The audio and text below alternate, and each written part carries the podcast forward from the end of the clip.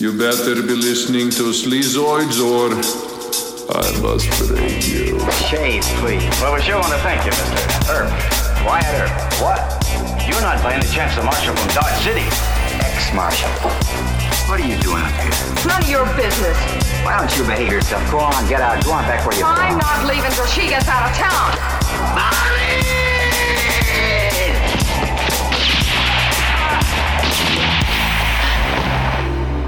The railroad.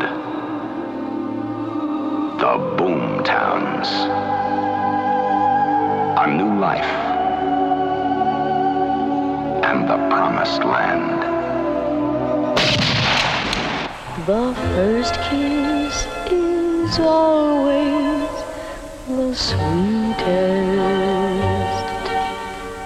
From under a broad sombrero.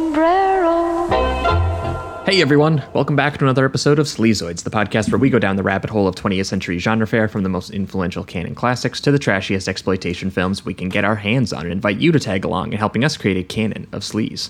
Each week is a double feature grindhouse style where we discuss two films loosely related by subject, genre, actor, filmmaker, or franchise, and at the end of each episode, along with our honorary Sleazoids, which you can become by subscribing on Patreon, Next week, we are getting weird with some sexploitation and Doris Wishman. So join that sleaze, baby.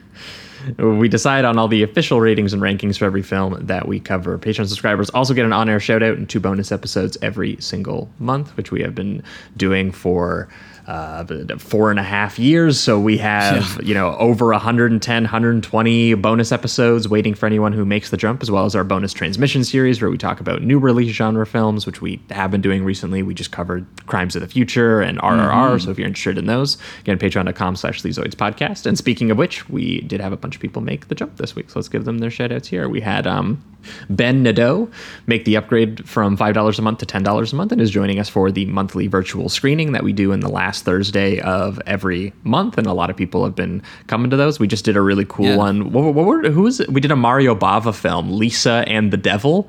Surreal thing to watch with a bunch of people for the first time. We were so confused, but it was great. Um, Very good. we also had Josh Grech sign up at $5, Aiden and Drew Chow, um, uh, Neuroman, Hakimi bin Nirshashim. Oh my God, I'm so sorry, dude. Um, Marcos Zanchetta, uh, Rick Tracy, uh, Cole Fisher, Cameron Feder, which I think is Cam. Yeah, that's from, Cam from Pod About List, baby. Hey, Cam. Well, welcome. Nice. Welcome to the gang. He did tell us that he's been listening to the show a lot recently, so he finally made the jump. Um, we also had, uh, I- you also could have just messaged me, man. I would have sent you some of the episodes you wanted. Um, but no one else gets that deal. Uh, like Samuel. Thanks for signing up, dude. Uh, Gregory Thompson, Hampus Bystrom, and we are still going. PJ Endler, Mr. C700, Daniel, Tyler Perre, uh, Johannes uh, Masid, Henry Ermer, Hermf McDurf, Flower, Daniel Backen. Wow, there was a lot this week. Bradley Watkins, uh, Pise Jen, and Thomas Potter. So thanks so much to all of you folks for signing up. We appreciate the support and hope you guys are all enjoying those bonus episodes. Yeah, thank Um, you. That's the one. That's the one plug for the week. The other plug, as always, is uh, Apple Podcasts and Spotify. If you are listening on either one of those platforms, and I see the stats, I know that you are. You can scroll down and give us a good old rating and review on both now. So go and do that. Helps us uh, climb the ranks over at those services and find new listeners. Um, and then the very last plug, as always, is merch. If you like the poster art that based out of Toronto horror artist Trevor Henderson did for the show, you can get that basically put on anything that you can think of. And you guys have thought of a lot of things. We've had people buy pillows, we've had people buy posters, hoodies, shirts, pens, blankets, everything. So That's if right. you want a uh, Sleazoids logo somewhere in your house, the link to that is in the description as well as over at sleazoidspodcast.com. But that is it for the intro. Welcome back to another week. As always, I am your host, Josh Lewis, and joining me also, as always, is my co host. Jamie Miller, welcome back, everybody. Welcome. I think, uh, if I'm not mistaken, two weeks ago would have been the last time you folks would have heard from us, and we would have done a gargantuan uh, episode with. Uh, I mean, uh, they're all big episodes right now. At this point, Um, yes, with our with our friend uh, Jason Buford, uh, where we talked about Twelve Angry Men from 1957 and the Oxbow incident from 1950. Three. We talked Sidney Lumet, William A. Wellman, both starring Henry Fonda, both two very stripped down, tightly directed examinations of the sort of masculine social pressure towards violence, the procedure of mob and frontier justice, and in their own ways, uh, very effective morality plays about the death penalty that are very spare and, and kind of simply drawn. But it was great going back and going uh, civics class mode with Jason. If you haven't heard that episode, that was fun to talk about two weeks ago. And a over on good the main feed. setup for uh, what we're about to talk about today. Yes, no, the, which we'll get to. both. Yeah, I was gonna say both of these ep- uh, episodes we did actually we we almost planned. Uh, so it, it, it worked out. We did some Henry Fonda, and then we talked about Henry Fonda in a western from 1943, and uh, then I went, well, you know, we haven't done a done a big old you know sort of western mode in a while. So i kind of felt like we should double down on it. So last week over on the patreon for the exclusively for the bonus listeners we went spaghetti western mode. And we talked uh, not sergio leone uh, not sergio corbucci who we've also done an episode on but we actually talked about the uh, italian resistance fighter turned politically charged spaghetti western filmmaker sergio sollima the third sergio that many don't talk about Yes. quite as much. We talked about his film The Big Gun Down from 1966 with Lee Van Cleef and uh, Face to Face from 1967. Both films kind of taking the idea of sort of violent lawmen and liberal academic teachers who come to realize. Um, you know the sort of class realities of violence and war and money and have very very dramatic character arcs uh, arcs that like fundamentally change and shape who they are so if you haven't heard that episode patreon.com slash sleazoids podcast we went uh, hardcore spaghetti western mode and also the big gun down i think it is talked about um, as as a top tier one but like sergio sollima does should have more respect on his name he should be as well known as corbucci is i think Yeah, yeah, I totally agree. His his craft is is really ve- very very good. Yeah. But uh, moving on to this week, we have a very special returning guest joining us. He's a friend of the pod and former host of the wonderful Extended Clip podcast, coming out of podcast retirement for one last dirty job. Uh, we have Eddie Averill. Eddie, how you doing? I'm getting too old for this shit. We're bringing you back in. Just when I thought I was out. You guys are always fucking pulling me back in. I was done with podcasting. I was done with movies, you This know. wretched lifestyle. But, you know, and then I and then I'm hearing some of these movie podcasts and I'm like, "You know what? We need an old school sheriff to come back and clean up this fucking this scene." Yeah, Eddie, Eddie. I mean, you're you know long long time friend of the pod, long time listener of the pod, long time you know uh, we, we we've guested on each other's shows. You know you know the drill. The guests bring the double feature with them. So, what two films have you brought with you this week? What two films made you want to come out of retirement? Is the better question.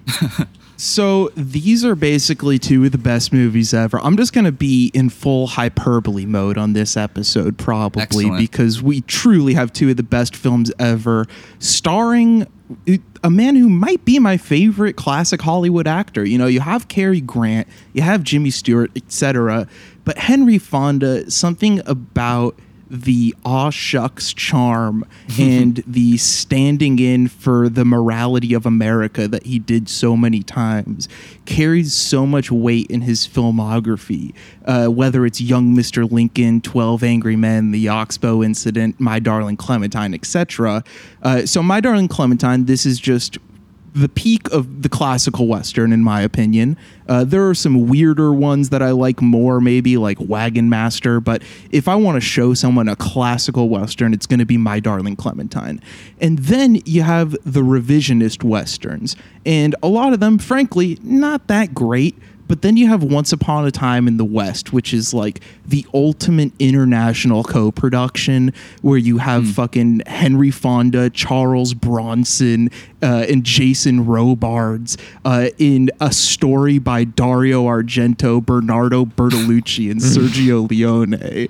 Uh, so it's like this is one of the ultimate films, and you have Henry Fonda using all of that baggage from his representation of America and morality sensibility o- over the decades of his classical Hollywood films and just flipping it on its head. And he is the ultimate bad guy in this movie. One of the most menacing, evil motherfuckers in Western history. Yeah, and Uh, he's having and- fun with it too.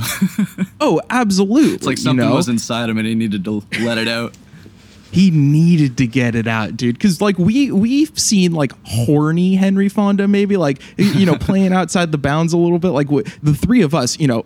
Listeners might not realize this. Josh and Jamie, they're friends outside of the podcast and like do other things. So, you know, we'll watch movies together sometimes. And we watched uh, The Lady Eve. And seeing Mm. Henry Fonda, you know, uh, horniness embodied in that movie in the aw shucks One of the most down like, bad men ever been depicted on screen. Barbara Yeah, Stanwyck just dancing circles around him. Yeah.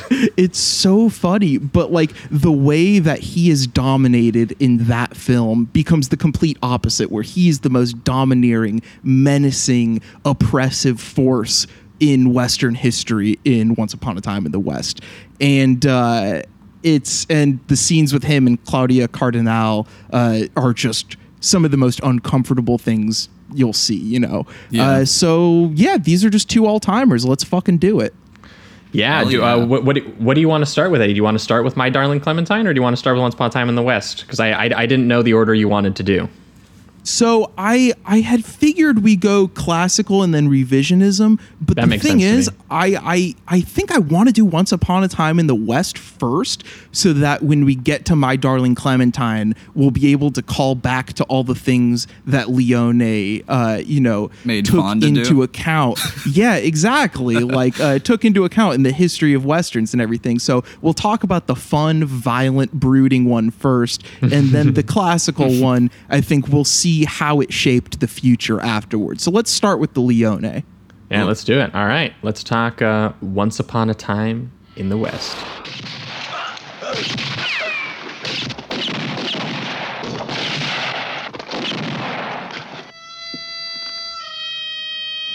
in a new land, in a new kind of Western.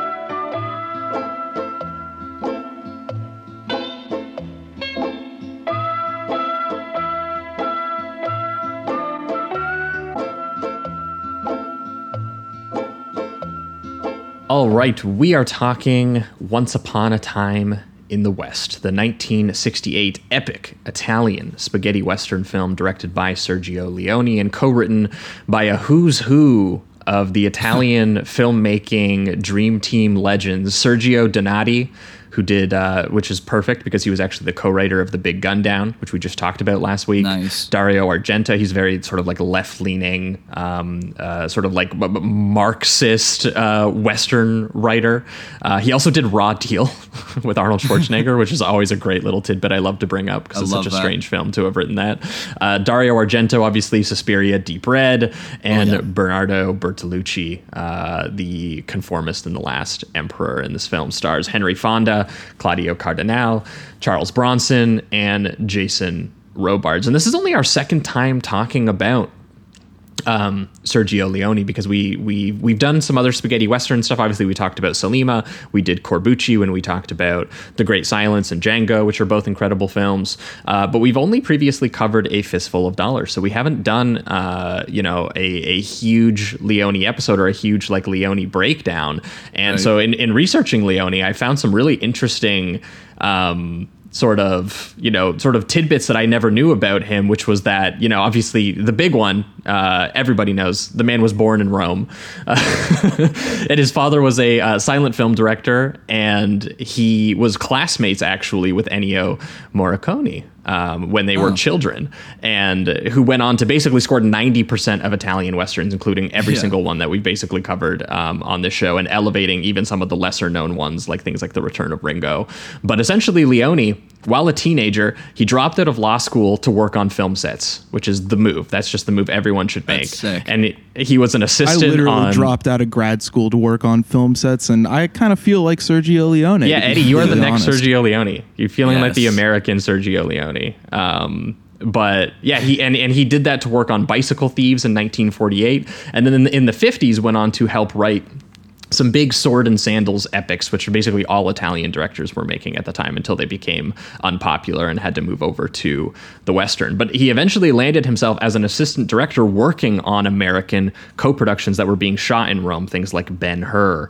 And eventually he got his debut film, The Colossus of the Rhodes, based on that. So, you know, the huge sort of historical epics is actually where he got his start, which was actually very revealing when you go and you move into his films and you see that, you know, there is a little bit of that sensibility to what he did with the spaghetti western style, which he is a lot of time credited with, you know, not exclusively, but, you know, basically inventing for all intents and purposes and then inspiring a bunch of other filmmakers to work within that mode which was essentially Yeah. using and borrowing this mythic western iconography and landscapes and history and using them as an easy access point to very violent engaging epic stories that then through style almost exclusively you could make them feel incredibly operatic and dreamlike and painterly wide compositions of the west and extreme close-ups of these sweaty dirty men creating these worlds that you know have a huge depth of feeling but are also grounded in you know the really dirty textures of these greedy loners and killers and you know all of these unshaved brutal men who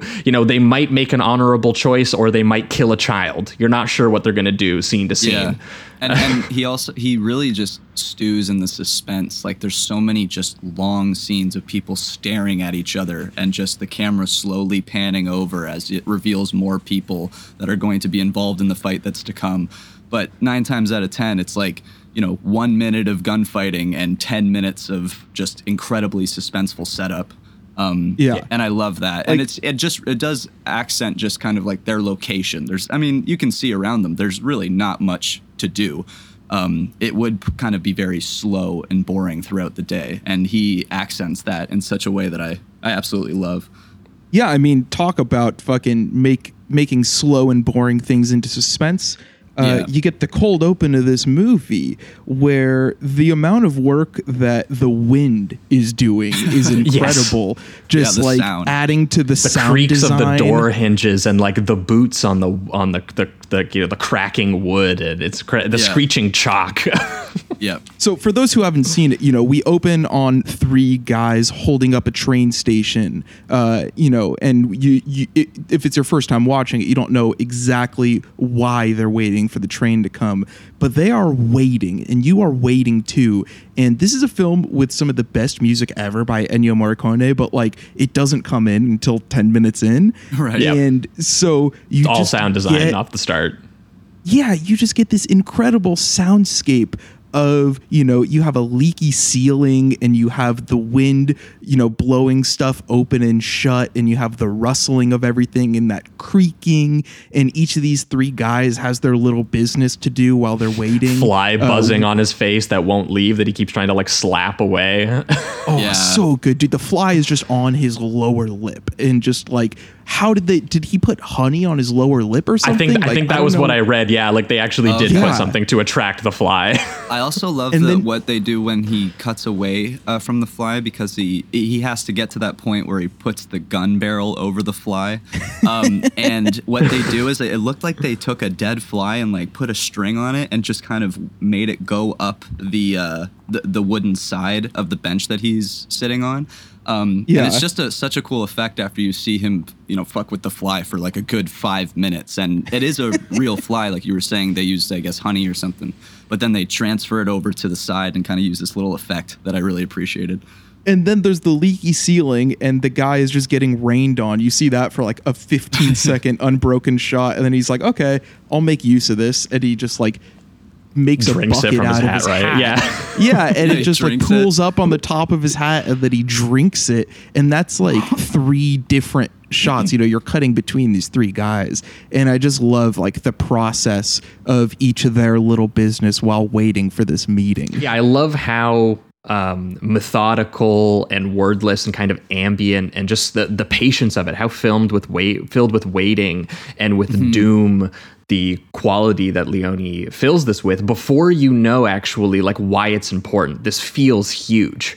Yeah. And like and, and and ultimately this does end up being like a kind of like an intimate character story, but it also has this in in in my mind, it has this very kind of um funeral approach to the way that it it, it tackles the genre and and the imagery that it Yeah. uses and and everything like that. Because ultimately, like we'll we'll break down as we go through it, but like this is like just the story of essentially like three outlaws waging war on this battlefield of you know where in the background you have you know the you know the the ideas of people fighting over land and money and quote unquote progress but it's really informed by these intimate character situations that are filled with these you know very personal feelings these r- uh, feelings of of revenge and violence.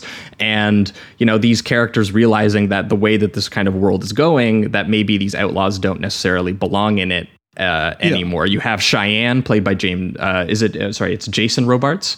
Yeah, Jason Um, Robards. Yeah, and and he he's this character who has this very dirty reputation as like a legendary desperado that is actually used against him, uh, and as a result, he's kind of forced to lean into it and be this kind of you know this bad guy, even though he is revealed over the course of the film to have a little bit more honor to him than his shaggy beard and terrible table manners would suggest. And then you have Charles Bronson. Uh, p- p- uh, before his pulp days, which is always a great thing to talk about. Yeah. I, I we love talking about Charles Bronson and like the Dirty Dozen. Like he was a really interesting actor around this time. Oh yeah, Yeah, I he mean he was in westerns for a minute. Like he was in Delmer Daves' Jubal, uh, and his character in that is named Reb. Uh, which is just one of the great character names, Reb and Jubal, riding around the old west. Uh, but that, like, just seeing him in classic Hollywood westerns before he went full pulp mode is insane to me uh, because he's just such an interesting actor. Yeah, he has a, a real just like stern confidence to him, and they really take advantage of it in this because a lot of what this is is him playing this kind of like ghostly man that's coming back from it almost seems like from the dead uh, in a way um, and a lot of it is just him staring at people making them feel completely uncomfortable like something's about to happen Yeah, Of they, they, don't the even give him a name. They call Yeah. him Harmonica, and Harmonica, he yeah. he's Yeah, he's a, and- like a walking atmospheric reminder of like the savage and lasting damage that characters in the West have done. He he does as Jamie said. He's like a, he's like a vengeful ghost who his even his harmonica transcends the diegetic space and like becomes score. And Yeah, you know, and, and the calling way- him a ghost is so apt because of how fucking sneaky he is, dude. the first like two hours of this movie, every single scene that he's in, he makes some sort of stealth prank entrance. Like the Yeah. first time you see him, obviously, is they don't think uh, those three guys who are holding up the train station don't think anyone got off the train, and then the train pulls away and he's revealed there, and then you have him uh, in the barn uh, surprising Claudia Cardinale later on with his harmonica when he's like in the ceiling of the barn almost. And Yeah. then you have the scene where Jason Robards literally like throws a lamp across the bar to reveal that he's in the corner of the bar. like Yeah. he There's- he is a man who makes a hundred entrances in this movie and I love it. Yeah, and he he just like revels in it the entire time. The uh, th- there's another one I think when he eventually I think it's him that does the auction of like five grand, and everyone's shocked, and he gets to have another moment where he slowly walks down the stairs and reveals Yeah. that he's been there the whole time. it literally happens Yeah. like ten times with this character, and I just absolutely love it every single time.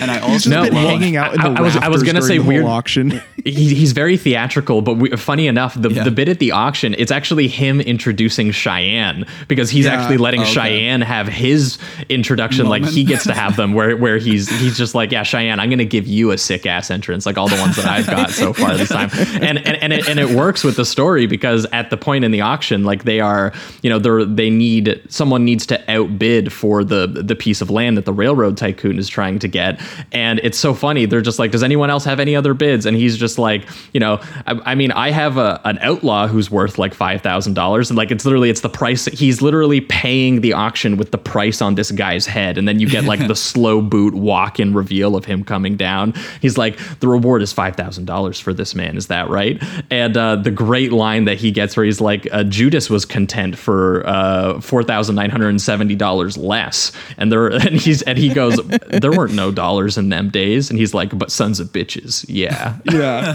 but the thing is, if you think about that line more, it's implying that, you know, th- uh, I guess 30 years uh, would be $30 if you're talking about Jesus' death and just the relation between time and money and, you know, capitalism taking over over time. I mean, these are guys who are all realizing that, as you said, Josh, the, the outlaw ways are long dead. And it's like, what are you going to use as your weapon capitalism or violence and these guys are kind of at a crossroads with that Yeah, well, well, and and two, this this relates to the uh, third outlaw because we have we have Cheyenne, the desperado, we have Harmonica, this guy looking for revenge, uh, and who introduces himself throughout the film with the names of various dead men who were killed by the man he's trying to haunt, and why he is a haunting presence, who is Frank, played by Henry Fonda, who is a just a sadistic psychopath willing to see, um, you know, how, uh, you know, how can he continue to be a cruel, murderous tool in this new world? He's the one who's actually willing to adapt,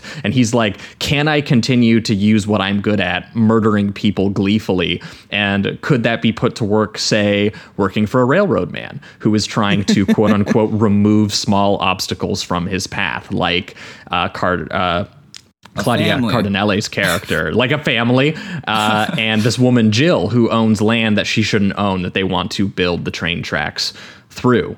Um, and yeah, ultimately, it does kind of become a story about these outlaws and gunslingers from another time who uh, take their cue and kind of let these other characters uh, build the new world. But we have to have one last final showdown to kind of remove the old terrible things from it and that's why that's what gives it this kind of last western kind of vibe to it which is absolutely like what Leone when he sat down with Bertolucci and Argento and Donati.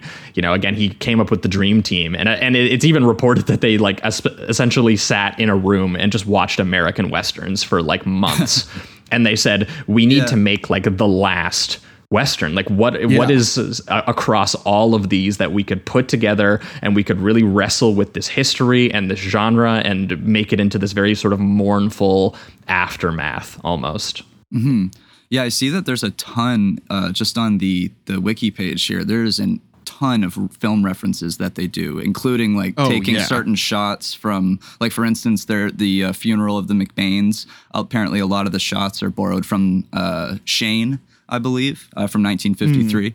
So just stuff like that uh, is really cool. Just kind of, I guess, culminating like, lots of John lots of ideas and John. Ford Iron Yeah. Horse is in there Yeah, yeah, absolutely. So yeah, I, I thought that that was uh, a very cool thing and and recognizable too.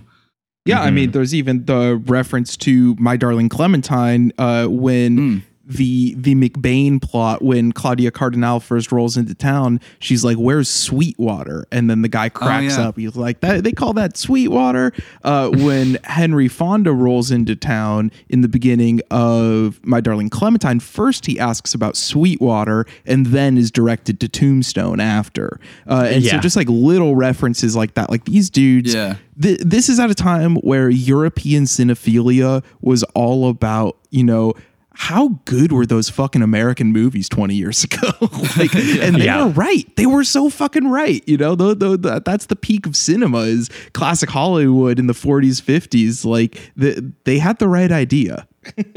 Yeah, well, and there was there was no greater indication too, because I mean, like like Leone, obviously he loved Henry Fonda for all kinds of films, and as Eddie mentioned in the intro, like Henry Fonda, you know, in that era, like he stood in for like American goodness. He had a sensitivity Yeah. to him, he had a boyishness to Well, him. Josh, you know, remember the uh, like the trailer that we used? I think it was before the Oxbow incident, and I included a little bit in the our, our intro in the episode. and Yeah. it's just him just being like, "Hi, I'm Henry Fonda."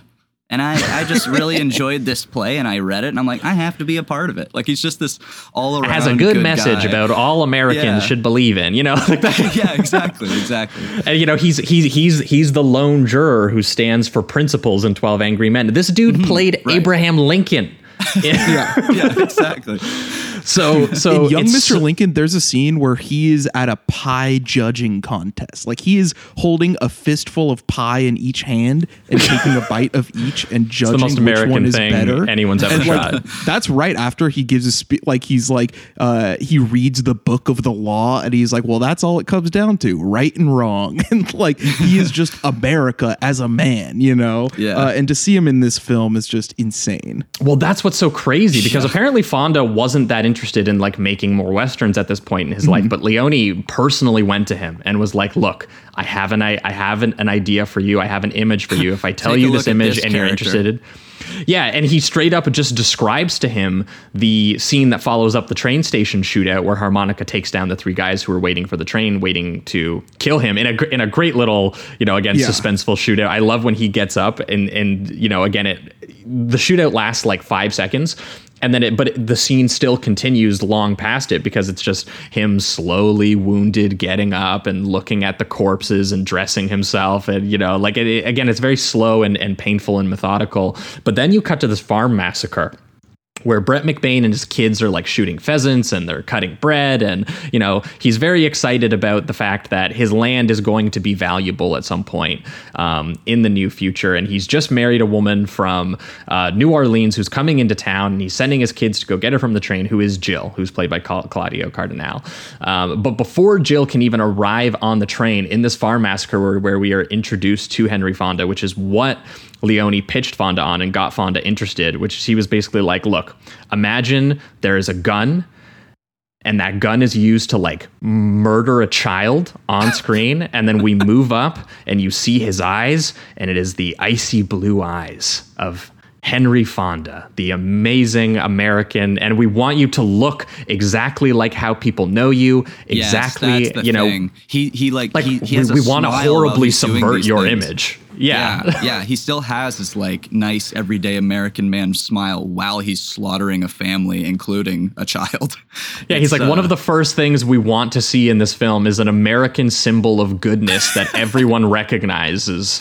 Just absolutely murder an entire family mercilessly, and it's the whole Yeah, family and- too. Like it's like it's the little Yeah. girl, like having the dad see hear the gunshot and then look over in the distance at like the little girl as she falls down, and then he's like running towards her and getting shot. That amazing wide shot of them all standing in the bushes, and then just Yeah. slowly revealing themselves, like coming out of it in slow motion and stuff like that. Incredible. Yeah, they get such. and you can even tell it's Fonda entrance. before you see his face too. Yeah. Just the way he walks, like he has such a unique way of walking and standing. That's just like that's the right posture to have, kind of thing.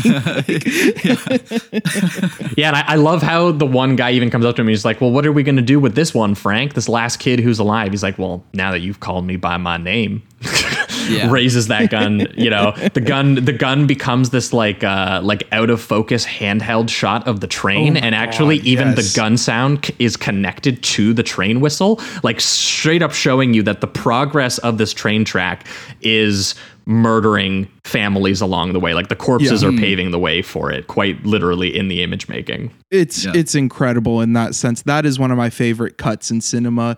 And also, Josh, what you had said about this being kind of a funeral for all of that, like this is such a perfect time for that because this is when classic Hollywood cinema is like officially dead at this point. This is 1968. You know, uh, we've Yeah. seen Bonnie and Clyde at this point. The next year, P- uh, Peter Fonda will be an easy rider, and you know, counterculture will completely take over. You know, studio filmmaking in Hollywood. Even before this, you had uh, Henry Fonda's son Peter Fonda in like some Roger Corman uh, biker gang movies. You know, uh, but like.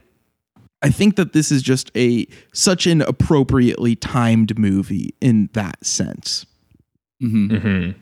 Yeah, no, definitely. And well, and and it, and it's felt too is the interesting aspect of it. Like again, you have Morricone's grandiose and sort of like lush compositions that are always matching character. We talked about this with the, in the Big Gun Down, but like one of his favorite things to do would be to come up with a motif for a specific character on screen and then constantly just like weave it through in moments you know where like they're making an important decision or they are changing and you know so you have Jill who has this like swelling romantic sort of like fairy tale strings to her character, Yeah. the one who you know sees kind of like the the more peaceful world that could exist after these guys are gone. You have harmonicas more like pounding, ominous, like epic guitar sounds that he gets. Cheyenne is gets honestly one of my favorites which is this cheap like bar organ like whistle motif which is just very playful and very much suits his personality um and it has that so- like really plucky riff going through it. Yes. So good. yeah, yeah. Well, and, and it's so cool because the music shows you so much life and personality to these characters when they show up. and Because the overall vision, the scope of what we're actually seeing these characters walk through and float through is something that's actually very somber and very minimal and very sort of, again, patiently drawn out and paced to like really experience these characters' minds with their images and, and again, the, the sort of the, the, the myth and history of it, like how vast the landscapes are, obviously, Oh, but also yeah. like the like the the sets and like that incredible shot of like Jill coming into the station, for example, Jeez. and Oh the my part where. And and and she she looks for directions inside the train station. And there's this amazing shot that follows her dollying along from the station or from the you know the actual train over to the station as she goes in. Which is and then the already camera- filled with extras and detail and everything, and that's before exactly. what you're saying. like it's all get to the it's already a big shot and then it cranes up to Yeah. reveal the hustle and bustle of the town over top of the train track. Like i've just never f- seen something that is like a woman getting off a train and it has never felt this big and Real. rich and filled with filled with for her it's filled with like you know like a, a hope for a future because of the way that she sees it. She's arriving there and she's hopefully going to be starting a new family. And this guy who has property that the train track is going to get built by and he's going to build a station in a town around it and he's going to get some money out of that. Like again there's there's so much like little people hope going on here but the outlaws are still just out again she doesn't know it yet but she's going to arrive and go to that funeral. That entire family has already been massacred and we already know that too so like these images are you know even the ones where the characters are kind of hopeful are populated with this this you know this downer quality yeah. The I, The way I gotta that s- Morricone's score crescendos as that crane uh, floats over the train station to reveal the whole town is like Yeah. one of the greatest moments in this film because of how sad you know it is too. Because it's like this great moment, but it's like, oh, she's about to go find her dead family. Yeah. The- You, you have the endless skies and vistas and possibilities and richness of the West. And then, you know, you have the information that, yeah, she's going to go just find all those corpses sitting in the dirt when she, you know, actually makes the trip over there. Because this is the one part they shot for this film in Monument Valley, right? The little uh, cart ride that she takes across. Because it, it I looks think totally there's real. one scene. There's one scene later on that is also her riding in a carriage across Monument Valley. But Oh, yeah, okay. they, they shot a little bit in Arizona and Utah uh, for this, and mainly it was at the Cinecittà Studios, which is where they shot all those big Hollywood epics in the late 50s, early 60s that were in Italy. okay. yeah. Yeah. Also, viewers, if or sorry, listeners rather, like if you've seen, you know, Ben Hur or whatever, like if you want a really great movie about Hollywood in Italy, watch the Vincent Minnelli movie Two Weeks in Another Town. It's a uh, kind of a backstage Hollywood melodrama about a production there at Cinecittà Studios. Yeah. Yeah. Back to But this it- one though. Sorry.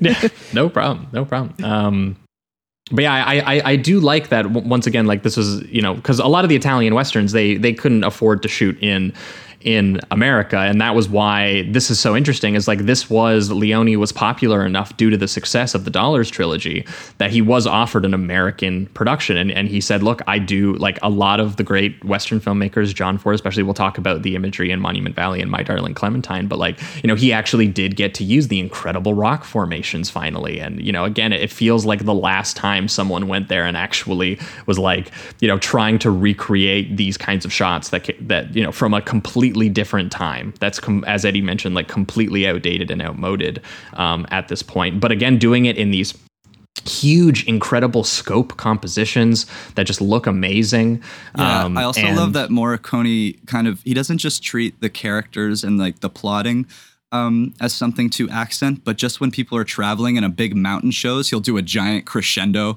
uh, Mm-hmm. just to accent the nature itself and just the beauty of the image.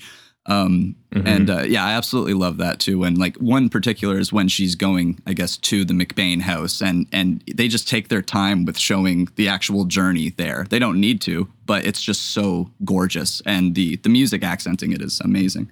Yeah, the next but thing I love he loves that, that happens up, in right? the movie is uh, Charles Bronson's like old timey torture device that he uses because there's the dude Yes. that he tried to set the meeting up with Frank through uh, because that opening gun down, you know, he thought he was meeting with Frank. Three of Frank's boys show up instead. Uh, the ones dressed in up the train Cheyenne's gear too to Yeah. throw him off, which is one of like the best details. Because I love that part when he meets Cheyenne and Charles Bronson gets this incredible line where Cheyenne is introduced. He comes into this grubby bar and he comes in where Jill is there, and Jill realizes that you know she's not in New Orleans, she's not in the city life, she's in this quiet country life, as the shop owner describes it, where it's just like you know we only have a tub to offer you that three people already used this morning, and you know like I, it's it's, says, it's I just like that he says uh, that only three people have used, as if it's like and she's a like, really "Oh, good all deal. together." Yeah, yeah.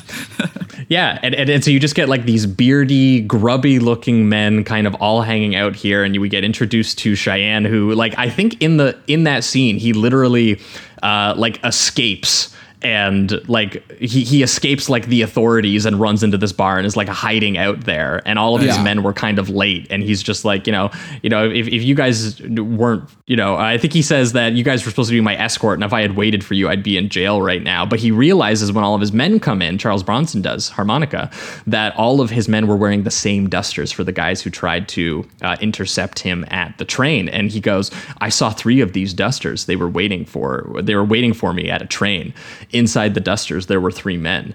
And he's like so? And he's like inside the men were three bullets. Yeah. That's that's an amazing line but my favorite line of that interaction is actually at the actual gun down in the opening scene when uh he's bronson sees that there's three horses and he's like uh, you know you didn't bring a horse for me. And the guy says oh i guess we're one short uh, and then Bronson says, "No, you brought two too many." Yeah.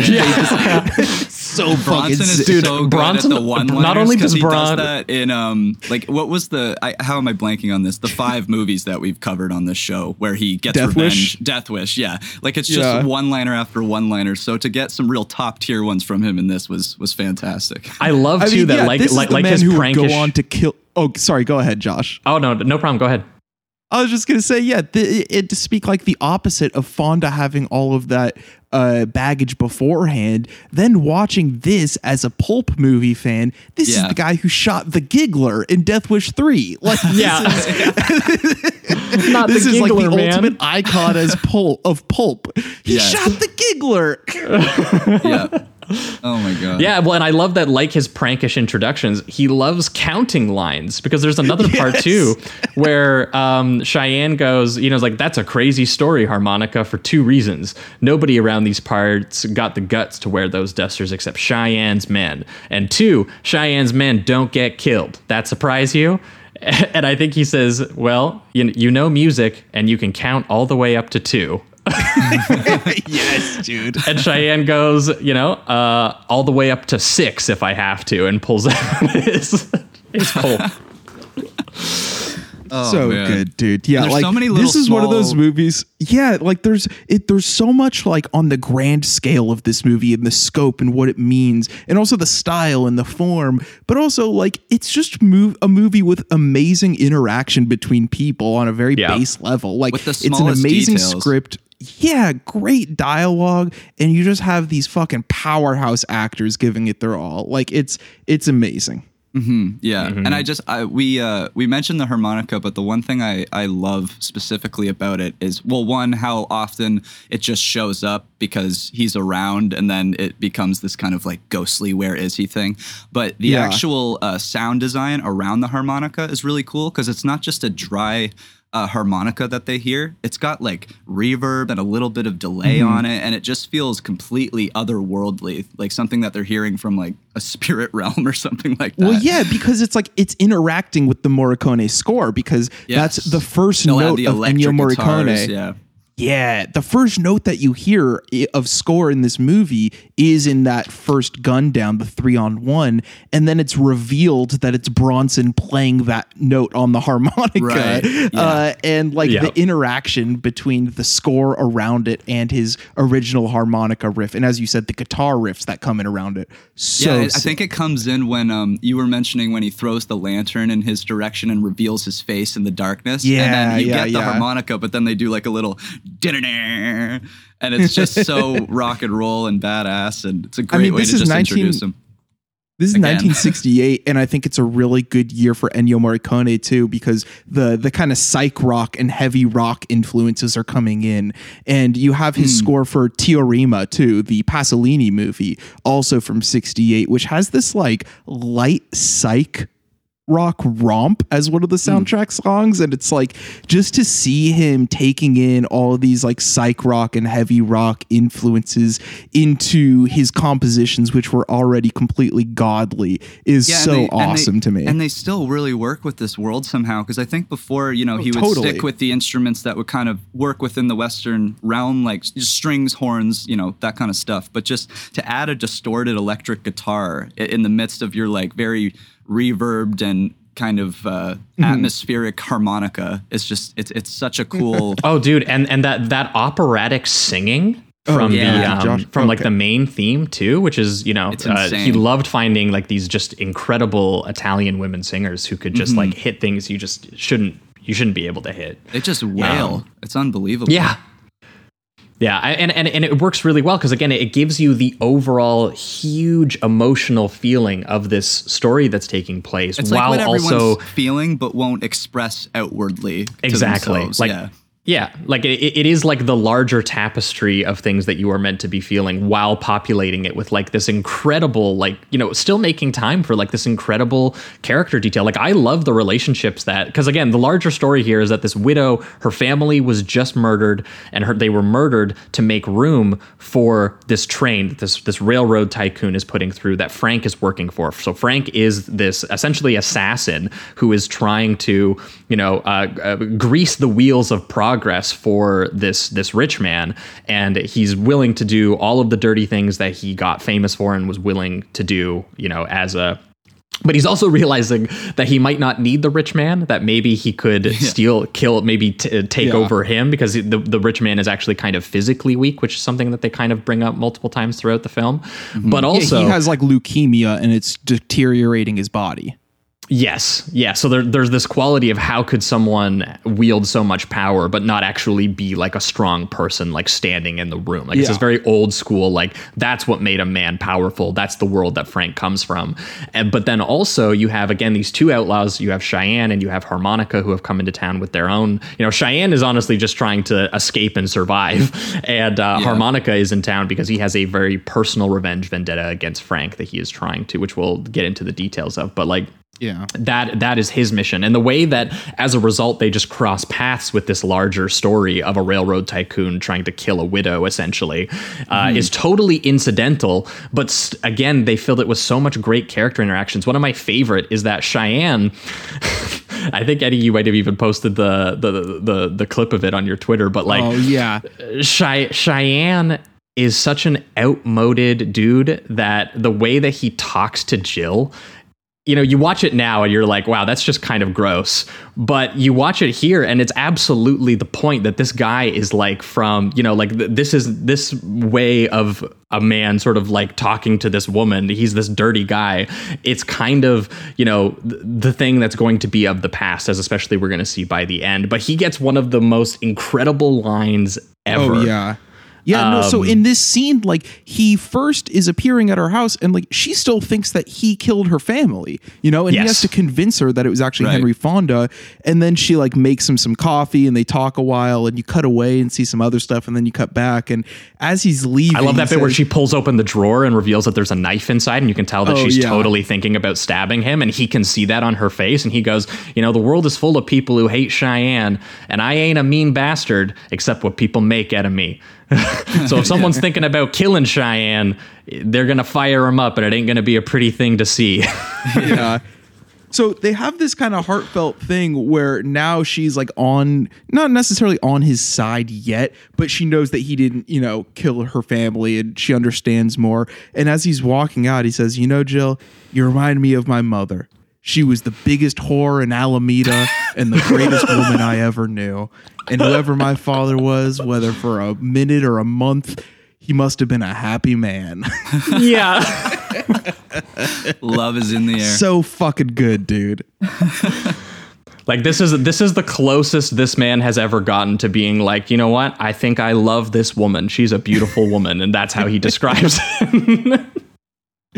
But uh, yeah, when you were talking about the train tycoon and like what means the train stuff in this uh, movie is some of the best stuff I've ever seen in any western, by the way. Oh, of course, yeah. But in terms of like what it means to be a powerful man at the time and stuff like that, I love the first scene in the train car between Fonda and him, where Henry Fonda sits behind the desk. And uh, he asks him how it feels, and he's like, "It's almost like holding a gun, except more powerful." And, Yeah. uh, and it's like he's immediately considering, you know, the violence versus capitalism thing we were just talking about. And just, I just love how swagged out Henry Fonda is in that scene, dude. He's like, he's first he's chewing dip and he like leans out the side uh, of the train window to spit it. And then after he clears his mouth of dip, takes out a cigar and lights it. And like, I don't know why. I just thought that was the coolest thing and ever. ev- even the railroad tycoon is like, did you really have to like massacre the entire family, dude? And he was just like, well, you know, you know, the you know, I, I, the best way to scare them is uh is to kill them. Like they're they're think he scared says- best when they're dying. yeah, that's it. People scare better when they're dying. yeah, it's like I'm sure And- they do. and So, The so he'll say something completely cold blooded like that, but then they'll have the guy who comes on uh, the train and he gets another incredible line where this guy is like, you know, he he he comes to tell him, I think, because he's the guy who set up the meeting with uh, Frank and Harmonica, and he's the guy who was being tortured by Charles Bronson to like be like, why did you, you know, send these men who were there to kill me and not to set up a meeting with Frank? And yeah, and so with this crank operated torture device straight out of like a 60s Mario Bava movie. yes it's it's an incredible moment and it freaks that guy out so that guy runs back to henry fonda to be like dude this guy he means business. He's really coming for you. And henry fonda immediately is like well why did you come here? You just led him here. And he's like no i swear i swear you can trust me. And henry fonda goes how can i trust a man? And then he points at him who wears a belt and suspenders. a a man who can't even trust his own pants. That's logic right Dude, there. and then he like hops up on those bars and kicks him off the train. The way Fonda pulls off that maneuver is so sick, and he's so he's still so limber for like a fucking old man at this point. It's pretty awesome. But he kicks Yeah. that guy off the train and then shoots him five times on the ground. Well, and and did And you I- notice he he shoots him in the suspenders and the belt? he literally shoots the, those things off of him that he just said were like the reasons he couldn't trust him. Yeah, and, and the and also the reason he signaled to kick him off the train and to be like, I don't trust you anymore, is because on the blurry horizon line shot outside the the window of the train, he actually does see Charles Bronson's uh, silhouette, his shadow on the ground, and so Yeah. in that moment he goes, someone followed this guy. I don't know who it is, but someone's here, and so that's why he kills, um, why he kills this this guy who who led them there. And also when he kills him, Cheyenne is like hiding underneath the train, which is just a great bit. and I like that he's about to warn him about Cheyenne, but he's already made the decision to kill the guy. So he's just like, nope, three shots, and then he's done. And Cheyenne is still under there. And I think is this also the moment where they find uh, Bronson up there and bring him in and start talking? to Yeah, this is Yeah. all like Yeah. one big train set Yeah. piece, yeah, which is like huge, nuts. thirty minute set piece. It's sweet too because they actually have the train um, moving as they're doing dialogue scenes and some of the Yeah. action scenes, and you can just see like the I guess it would be like their version of the green screen as the background is moving, and they also kind of sway the camera a little bit to give you that you know they're on tracks and it's uh it's it's kind of moving them that way. So I, I do yeah, really no, like the, the, rear effects. projection and stuff is great. Yeah, yeah, it's really really good stuff. Because it's a good mix of rear projection outside the window and actual footage of the train moving with people mm-hmm. doing for, for the on it, exteriors. you know, yeah. Yeah. Yeah, yeah. I mean, when they start to get into the action stuff with uh, Cheyenne on the roof, it's That stuff's amazing. Oh my god, Crazy, Just- dude. When Cheyenne fucking hangs his boot Yes. down to Yes. the window, so that one of Fonda's men is like, "Oh, I see his foot up here," and he sticks his head out the window, and then Cheyenne fucking has his gun A inside gun of his in the boot. toes. Yeah. and I love and he that shoots they the cut, dude through this toe. Oh my god, it's so sick. It's sweet. They have that close up of the the uh, the boot too, right into the headshot, and then just to let the audience know like what the entire plan was there, they have this awesome wide shot of him actually on the the roof of the train as it's moving, and he p- takes off the shoe off his hand and puts it back on his foot really quick. uh, like it- it's just it's so. It's fun and and it's just well uh, well made. Well, and the way that he's like the way that the camera is in like these low angle shots inside the train who and they're, they're like they're hearing the footsteps on top and like the, you're you're Yeah. in you're in with the goons who are like scared of whatever's happening is. Yeah and then a gun will just like shoot through a window and hit Yeah. someone or and then he'll they'll all go gather at that window being like who just shot through here and then he'll like jump he'll come through the bathroom and then take another stab coming through like a different direction like he's always moving he's always like messing with these guys and scaring them and yeah, it, it climaxes with him doing that incredible bait with the boots, which he, again has a has a gun in the toes of the boot yeah, that shoot and this it guy even in the head. explodes out the toe too. You see like the the, Yeah. the the actual boot explode and like the bullet hole and stuff. It's it's so cool. So this train set piece is also a major turning point, not just because how freaking sick it is, uh, but because this is where Charles Bronson and Jason Robards team up. So Bronson has been brought in, you know, Fonda's men have him tied up or whatever. And in their first confrontation, Robards kept saying, you know, you know how to shoot or you just know how to play or whatever. Uh, Yeah.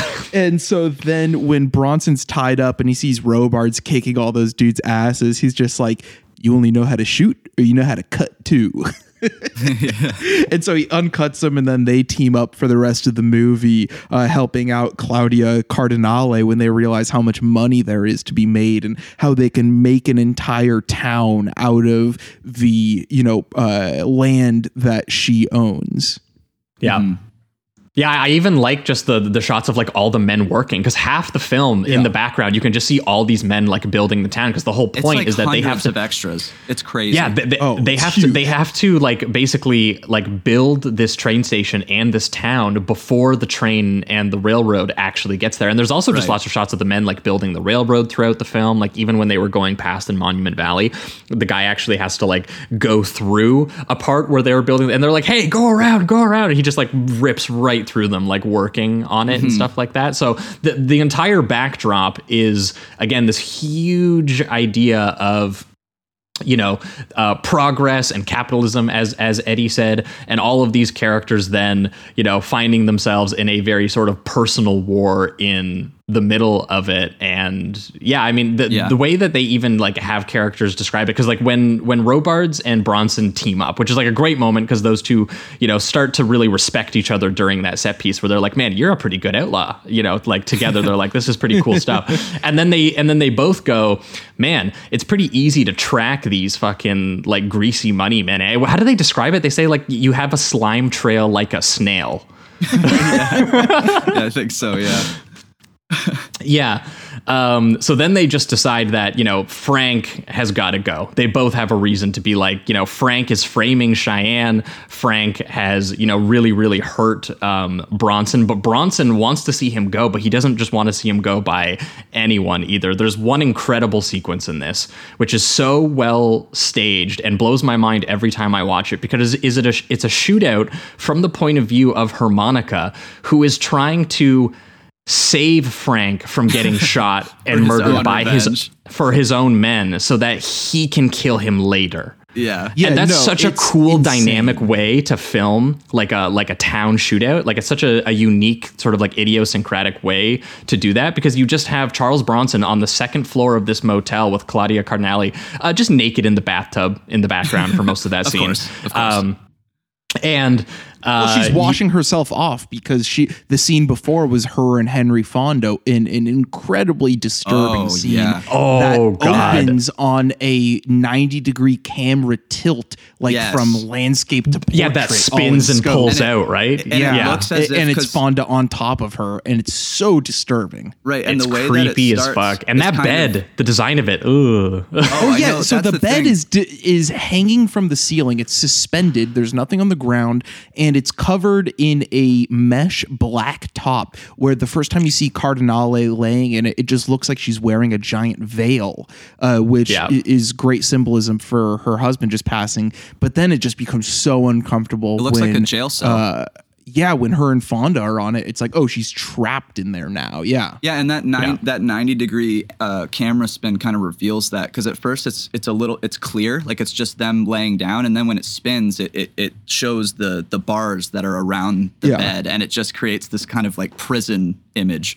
Um, yeah, very dark, and the lighting, you know, isn't very flattering in that scene. It's very like dim, Yeah. and just uh, gross, and yeah, very Yeah, because. Frank, Frank, Frank wants her land. He was killing her family so that he could steal her husband's land, not knowing that he had married someone in secret that she now owns. And this, you know, this uh, it's a, it poses a complication for him, but one that he is more than happy to once again sadistically, you know, use for his own pleasure in that way. And even just like the some of the dirty lines he gets in there, where he's just like, "What a little tramp! Like you would do anything to save your own skin, wouldn't you?" And she even goes like, "Nothing, Frank. Like this is like, you know."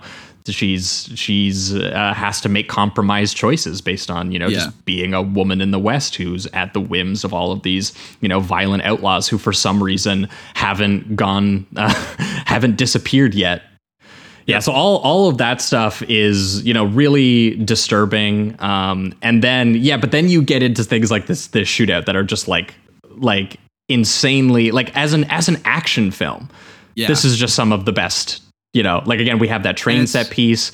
You have the suspenders and the belt shooting. That's like a gag. You have the boot gun. You have uh, this entire shootout where Charles Bronson is on the second floor looking out, watching these men. And again, you get that suspenseful build. You get the watching. You get Charles Bronson being like, what are these guys doing? Like, these are clearly Frank's men.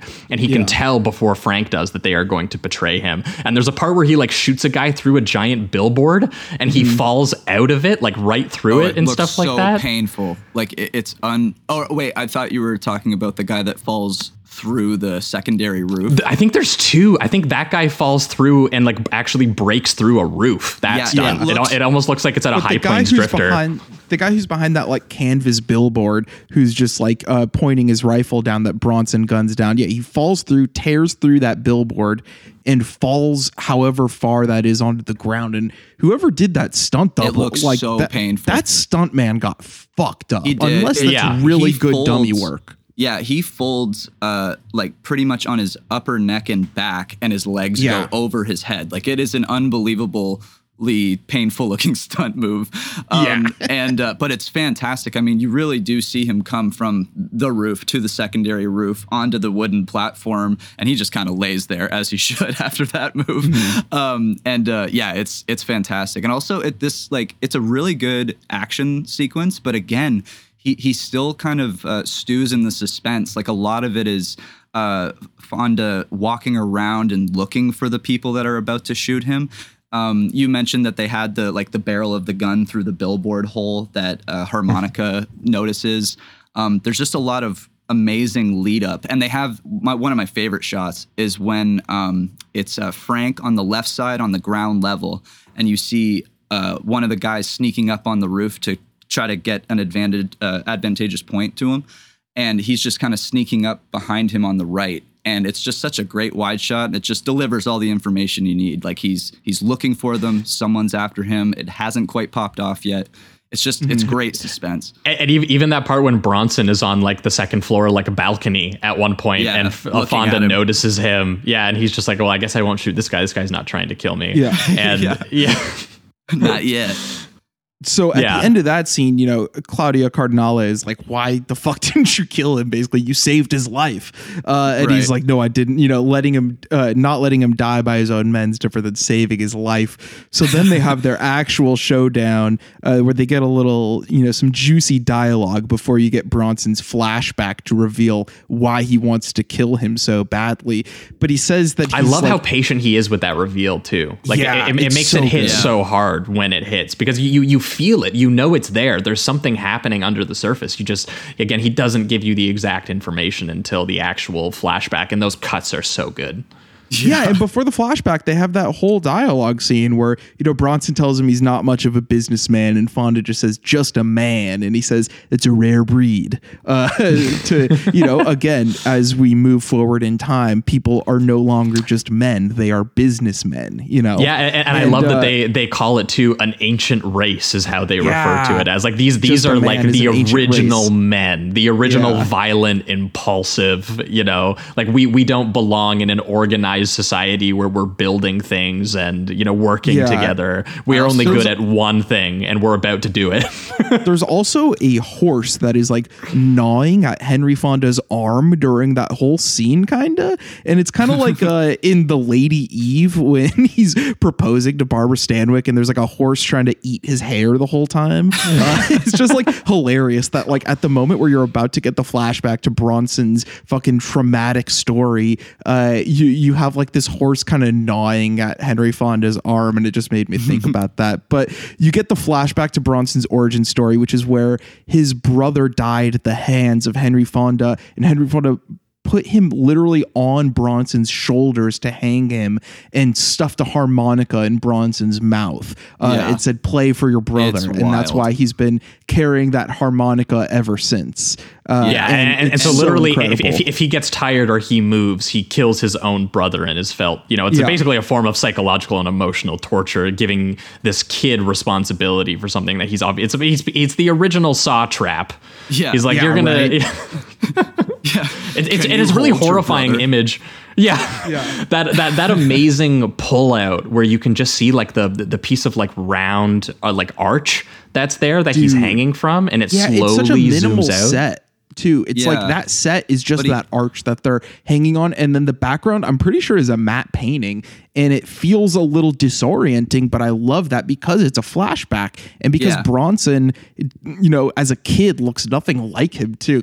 Charles Bronson's child actor uh, is like a Mexican kid. Like he looks nothing like Charles Bronson, which I think is hilarious because it's just like time has weathered these people so much and their memories are so affected at this point and it's this one event this one dramatic traumatic scene that has shaped Charles Bronson's character's entire purpose you know Yeah, Uh, well, and, so and- and the they entirety of how they that. feel their environments out, right? Yeah. Like all like all of that feeling that we've been getting through the slow builds up and through like the huge harmonica and electric guitar sounds of that feel like rageful and the huge you know the huge moment like even when they're uh, basically admitting like okay we're gonna have this duel and at the point of dying you're gonna know why we're having this duel. And you know like Fonda's like taking off his jacket and throwing it into the dust and you have close-ups of the of the boots hitting the grounds and you know the house and the landscape these like rotating point of view wides of them see like like eyeballing each other followed by like these extreme close-ups of their eyes. And you know again it's just it's so filled in the way that it's cut and the way that it sounds with Morricone's score with so much history and passion um, that then yeah it's so great to finally have it like actually you know sort of like literally you understand why uh, all of that is there. And then it just snaps right back. They're like now Yeah. you know. You know what's in his head back to the duel. And yeah he just you know they they both shoot and you know you get this moment where you're not sure who's kind of hit who for a second and Fonda just trying to put his gun back in his holster just misses it falls to his knees reveals that you know chest shot in like the slow zoom out. And him framed against the huge blue sky while Bronson like walks into frame on the other side Oh, being so good. it's amazing And I love those close ups you were talking about of the eyes because Leone will shoot these in normal close-ups where the frame, you know, the top of the frame is like their forehead and the bottom of the frame is their chin. And then from there he'll do a slow zoom in to where the eyes are the entire frame almost. And it's so beautiful because you know there there was a problem with scope when they first started using it with close-ups. If you watch the 50s classic Hollywood movies, close-ups can be a little weird in scope because they really only take up the middle third of the frame. But when you zoom in to the point where the entire frame is the eye line, it actually fits perfect into the scope frame. And so mm-hmm. when Leone does these extreme close-ups on the eyes, it's just I think, you know, you think of these giant vistas with scope, but I think those close ups on the eyes are as good a use of the aspect ratio as there ever has been. Yeah, for sure. Yeah, Uh, so and I- after that, like Bronson leaves, and like there's a really impassioned scene between him and Claudia Cardinale where it's like, yeah, no, he's gonna leave because he did his duty, whatever. And then like right after that super long impassioned scene, Jason Robards is just like, well, I gotta go too, which I thought was hilarious. Yeah, and I and I, I love dying. too. Yeah, because he's he's he's mortally wounded as well, which is the thing too. And it's so funny that like again, it's so it's filled with so much like larger meaning about like these men don't belong in this world that you know she is about to build. You know, like they're it, it's a woman inherits the earth kind of you know uh, passing of the torch moment that these men are giving her this land that you know it is hers, and you know, but they're saying they're not letting it get stolen by the other men and being like all those people are killed. Now you do what you want with your land. Um, but he can't help but also be crude. It's this huge emotional moment, and then he's like, he gives her like a slap on that on the butt. because because he gives her this huge thing about how you know like all the dirty men out there do all of this work because they get j- just the the vague glimpse of looking at a woman a beautiful woman like you like he he gives her a huge speech about that but it's just funny that like again there's this you know like the actual moment is obviously a very crude gesture but this again the depth of the feeling makes it feel bigger than that. And also knowing that like even in his final moments he can't help but be like the dirty outlaw he's been for his entire life. He still needs to be this you know this uh, sort of regressive personality um, in a way. And i love that when he goes and him and Bronson are kind of going off together and they play his little, you know, playful little organy theme that he gets, and then he falls off his horse and dies, and um, the music like cuts out like the second that he dies because again his you know Yeah. this man is is gone he's n- not in this world anymore the romantic sort of fairy tale dreamier um, kind of main theme comes back in as we get the shots of you know uh, Jill surrounded by all of these men who are uh, building this this new town and this world of progress and you know she's giving them all uh, she brings all the water out to the workers which is something that Yeah. uh, um, Cheyenne told her to do earlier too And the train is coming into, um, so it kind yes of, it, it shows they're building that- it they built it just in time yeah, exactly. Yeah, it's it's cool too. They have a, a really awesome POV shot of the train uh, just going along the tracks and all of the workers kind of getting out of the way as it's rolling into the the the household. Um, it's it's very cool. I like that, and I also really love the idea of when Cheyenne is talking to harmonica at the end, and he says, um, he's like, "When they do you in, pray it's someone who knows where to shoot." Because he's going through like that kind of gut rot that he got from the shot from the Yes. uh, from the railroad tycoon, I believe. yeah Um, and I also like yeah, that which, that implies, which we didn't mention, but holy shit, that dolly, uh, that low angle dolly uh, uh, along the train where all the corpses are because Cheyenne Oh, like murdered them all.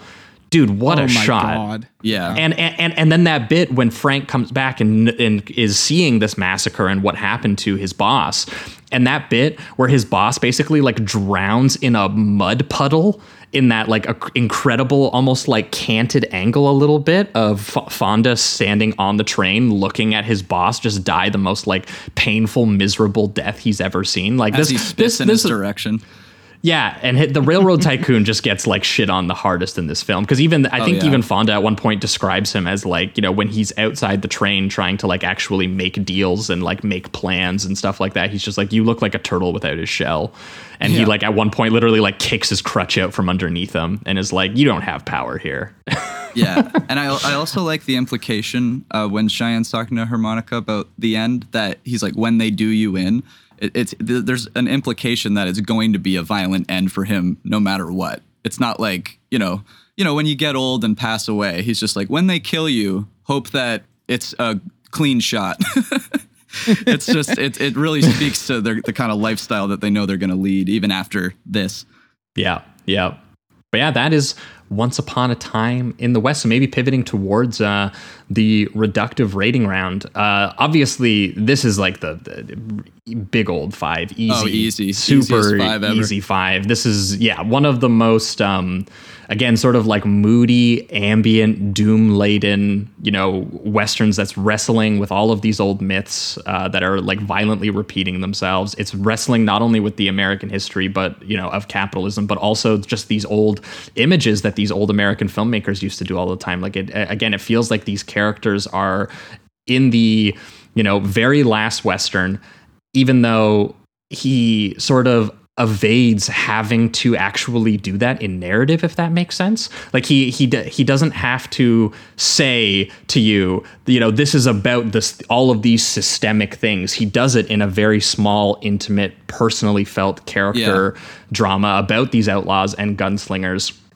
who take their take their final bow as violent outmoded men and let the woman you know take her land and continue the progress. And it's just filled with so much mourning and despair that's so fantastic. And again it feels it has this uh this funeral cinematic ma- myth, uh, myth making vibe to it that's incredibly expressive. And just the actual style itself just blows me away every single time um, that I watch it. Like the nuts. yeah, it's it's it's This the so scale is stupid. just un, unreal. Um, Honestly, it, it's like it's, it's like those moments because remember when we talked about the finale of the Big Gundown that it gets so swept up in those characters' histories and their passions, and the Morricone score swells in it. It, it almost enters this fatalistic slow motion dream world for like ten minutes of the Big Gundown. That is like what the majority of this is, and just how it uses space and how it uses depth of field and the ambient time. soundscape and the rhythmic cutting Yeah. and time and you know again it's beautifully staged and constructed and patient and yeah just really um, incredible and just a great action film and a great Yeah. character and like a, a great uh, expressive character film um, at the same time and the only line i have written down that we didn't get to i wanted to hit you don't understand jill. People like that have something inside something to do with death. And that to me is like Oh absolutely what this whole film feels like. It feels like a, it feels like a like a ghostly haunted mm-hmm. experience that you know these are the last cowboys uh, the last outlaws and uh, they spend a final mission taking down one of the most brutal and sadistic and, and pointlessly sadistic too which is one of my favorite details about uh, frank and henry fonda the way that henry fonda plays him. Like the fact that he goes down just because for no reason he decided to torture this kid and he gets his comeuppance that way it's such a great touch. But yeah easy five. Yeah, yeah, uh, Yeah, no, same- this is about as easy of a five as you could possibly give. Yeah, Yeah. absolutely. Uh, yeah, big five for me too. I, like as soon as the opening scene happened, the first ten minutes, I'm like, yes, like I, I'm absolutely going to love this. I, I know that every scene is going to have this kind of suspense and patience and scale, and uh, of course, uh, Morricone's score is just absolutely legendary. I, I adore the harmonica and the effects they put on it, but still make it within the reality of the world. So it, it kind of just gives this very spiritual thing that he's doing, and that definitely connects to his character, uh, harmonica. Um, and yeah, I just I just absolutely love this. The colors are unbelievable. Um, yep seeing Fonda play against type and and and not just play against type, but play one of the most like sadistic, evil people I've ever seen on screen is is which was just awesome. Especially just seeing Twelve Angry Men and the Oxbow incident when he's just like this all around American trying to do the the best he can. Um, and and like, as we'll see in my darling clementine yeah. Yes. Absolutely. Um, like he has lines in this where he he looks at a crippled man and says something like, "I bet your life would be better with two legs, huh?" Something like that. Like he's just an absolute cruel man. He's a Um, savage. Yeah, absolute savage. Uh, yeah. So yeah, five out of five. This is one of the best westerns I've ever seen. Um, yeah. This was your first time watching it, Jamie? Yes, this was the first Oh time. boy, I'm So, jealous. It's it was unbelievable. Yeah, no, this is an easy five for me. From the fucking moment you get that uh, nearly wordless opening to Bronson riding out in the sunset as the train rolls into town, and the title comes spiraling at you instead of a Yeah. end card. Like it's just 160 minutes of fucking the grandest finale you can possibly have for the old west you know? Like i Yeah. i personally don't think that the revisionist western is one of my favorite genres. In fact i think this is one of the only ones i give a five to. Uh, i'm much more inclined to like the classic hollywood westerns of the 40s and 50s uh, and even of the 30s uh, but this is just like the ultimate. Like i would say maybe mccabe and mrs miller i give the five and you know Yeah. dead man is up there with me for sure. But this is easily the most productive beautiful suspenseful and action packed uh, and just like dense of all of the post classic hollywood westerns. And it's the only one that i would put up there with my darling clementine and uh, wagon master and stuff like that like the original classics. Hell yeah. All right. Well, that is going to wrap it up for Once Upon a Time in the West. We are going to be right back, and we're going to be talking about My Darling Clementine. Pioneer days, the romantic conflicts of men and women who led perilous lives, the lusty humor of those who dared America's frontiers, and the breathtaking beauty of scenes filmed in the magnificence of the great Southwest.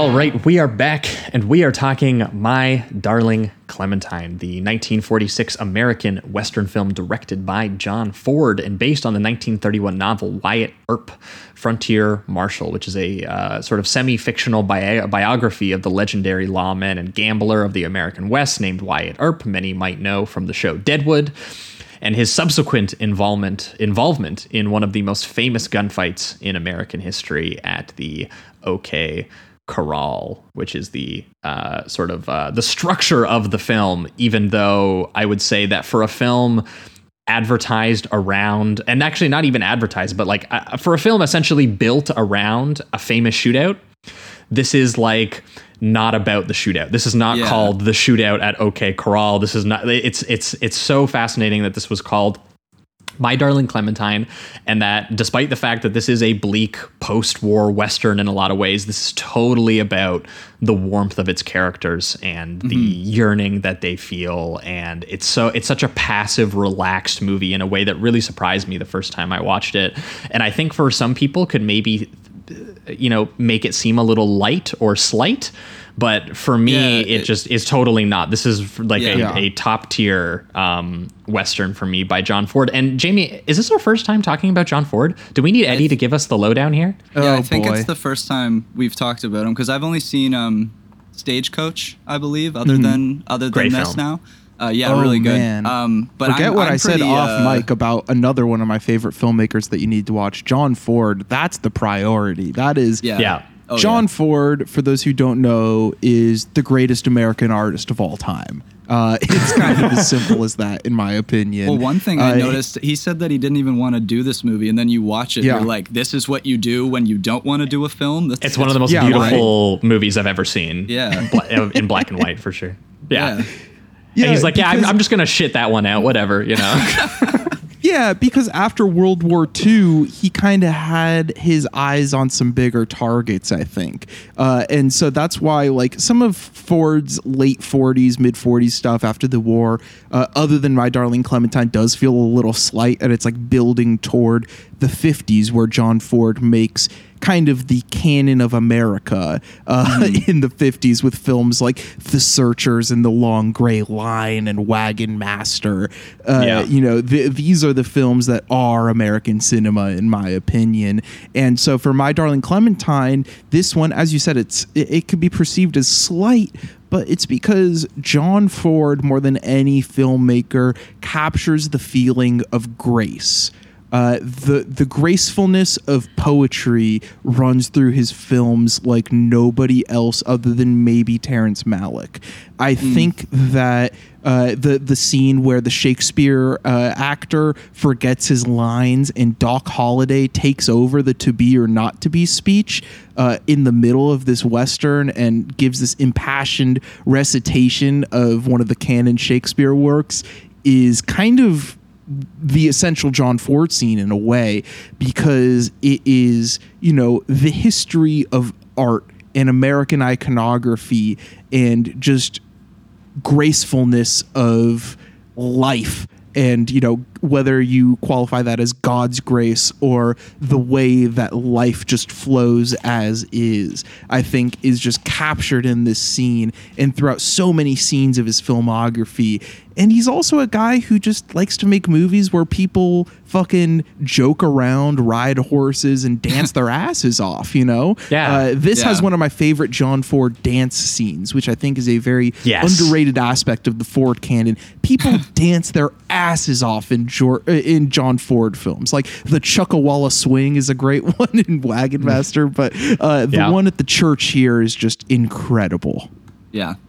Yeah, I mean, well, th- Yeah. th- that's one of my favorite things about Ford because he he got started as a silent era actor, including Yeah. you know uncredited supposedly in D.W. Griffith's Birth of a Nation. So he was there at like the early moments of like large scale feature film, like actually beginning to be a thing. He and his brother was a his older brother was a vaudeville magician who actually broke into the budding film industry while it was just taking off. So mm-hmm. as a result, his brother got him some gigs acting, got him some gigs directing. He did, and he basically did what are known as some of the earliest westerns, straight shooting. Bucking Broadway, eventually into the 20s, The Iron Horse, Three Bad Men. Like he did, he did so many. Like he established what the Western I guess what you would call the you know the the visual cliches and the, the mm-hmm. narrative devices of it. Like he was so huge in developing those Yeah. as early as the 1910s and one of the pioneers of it.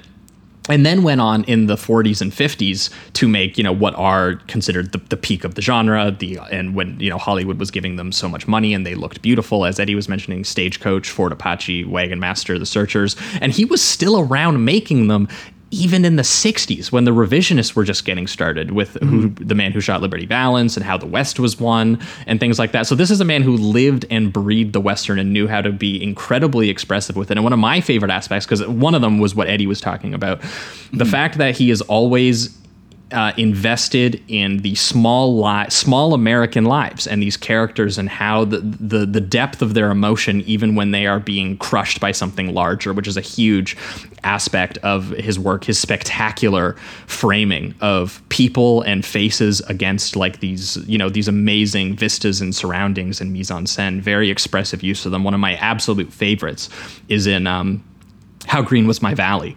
I always Oh, think yeah. about the uh, the black smoke from the coal mine that the entire town works at, and how that makes its way into like the blue skies, almost poisoning them for the families who live above. Like they're constantly aware of the danger that their family is in, going you know actually into the mines. Um, and then when you get stuff you know where like the characters actually do die or get trapped down there, it's really really you know painful stuff and beautiful at the same time.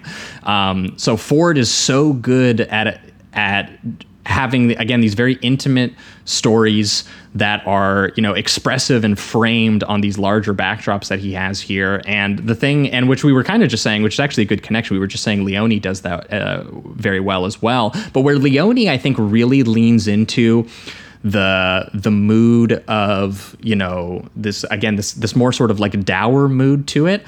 I find that ford took something here that could have been incredibly fatalistic and dour and in some ways is when we get to the actual shootout stuff that takes place. Right. but he just he populates it with a counter argument which is the life of these characters. It's a movie that lives and breathes with these characters um, and just has like a lot of fun with them like eddie was talking about the the the dancing scene but there's even just the way that he talks about art one of my favorite sequences in it is uh, the uh, the theater actor in the bar, and everyone sitting there being like, "We want this theater actor to to uh, do Shakespeare for us," and everyone gets incredibly angry and chaotic when they realize that he doesn't actually show up, and then you go and you see him just performing. He's performing Hamlet, right? Is that what he's doing? I He's doing so. the to be or not to be. Yeah. Yes. Yeah. Yes. So he's doing to be or not to be like on a bar table in front of a bunch of guys who just could not appreciate it less. and that to me, in a lot of ways, speaks to you know uh, Ford's belief in, as Eddie was putting it, like these grace and humanity and art and all of these things, and finding room for them where other people might not. Yeah, no, I mean in that scene, he John Ford is the fucking uh, the shithouse Shakespeare, you know, like he's Yes. just like taking these dirty Western boys and showing the true poetry that they got, you know. Speaking of Yes. revision westerns, it's like John Ford's whole Western career is like that scene in McCabe and Mrs. Miller where Warren Beatty's freaking out and he's like, "I got poetry in me, damn it." Yeah. exactly. Exactly.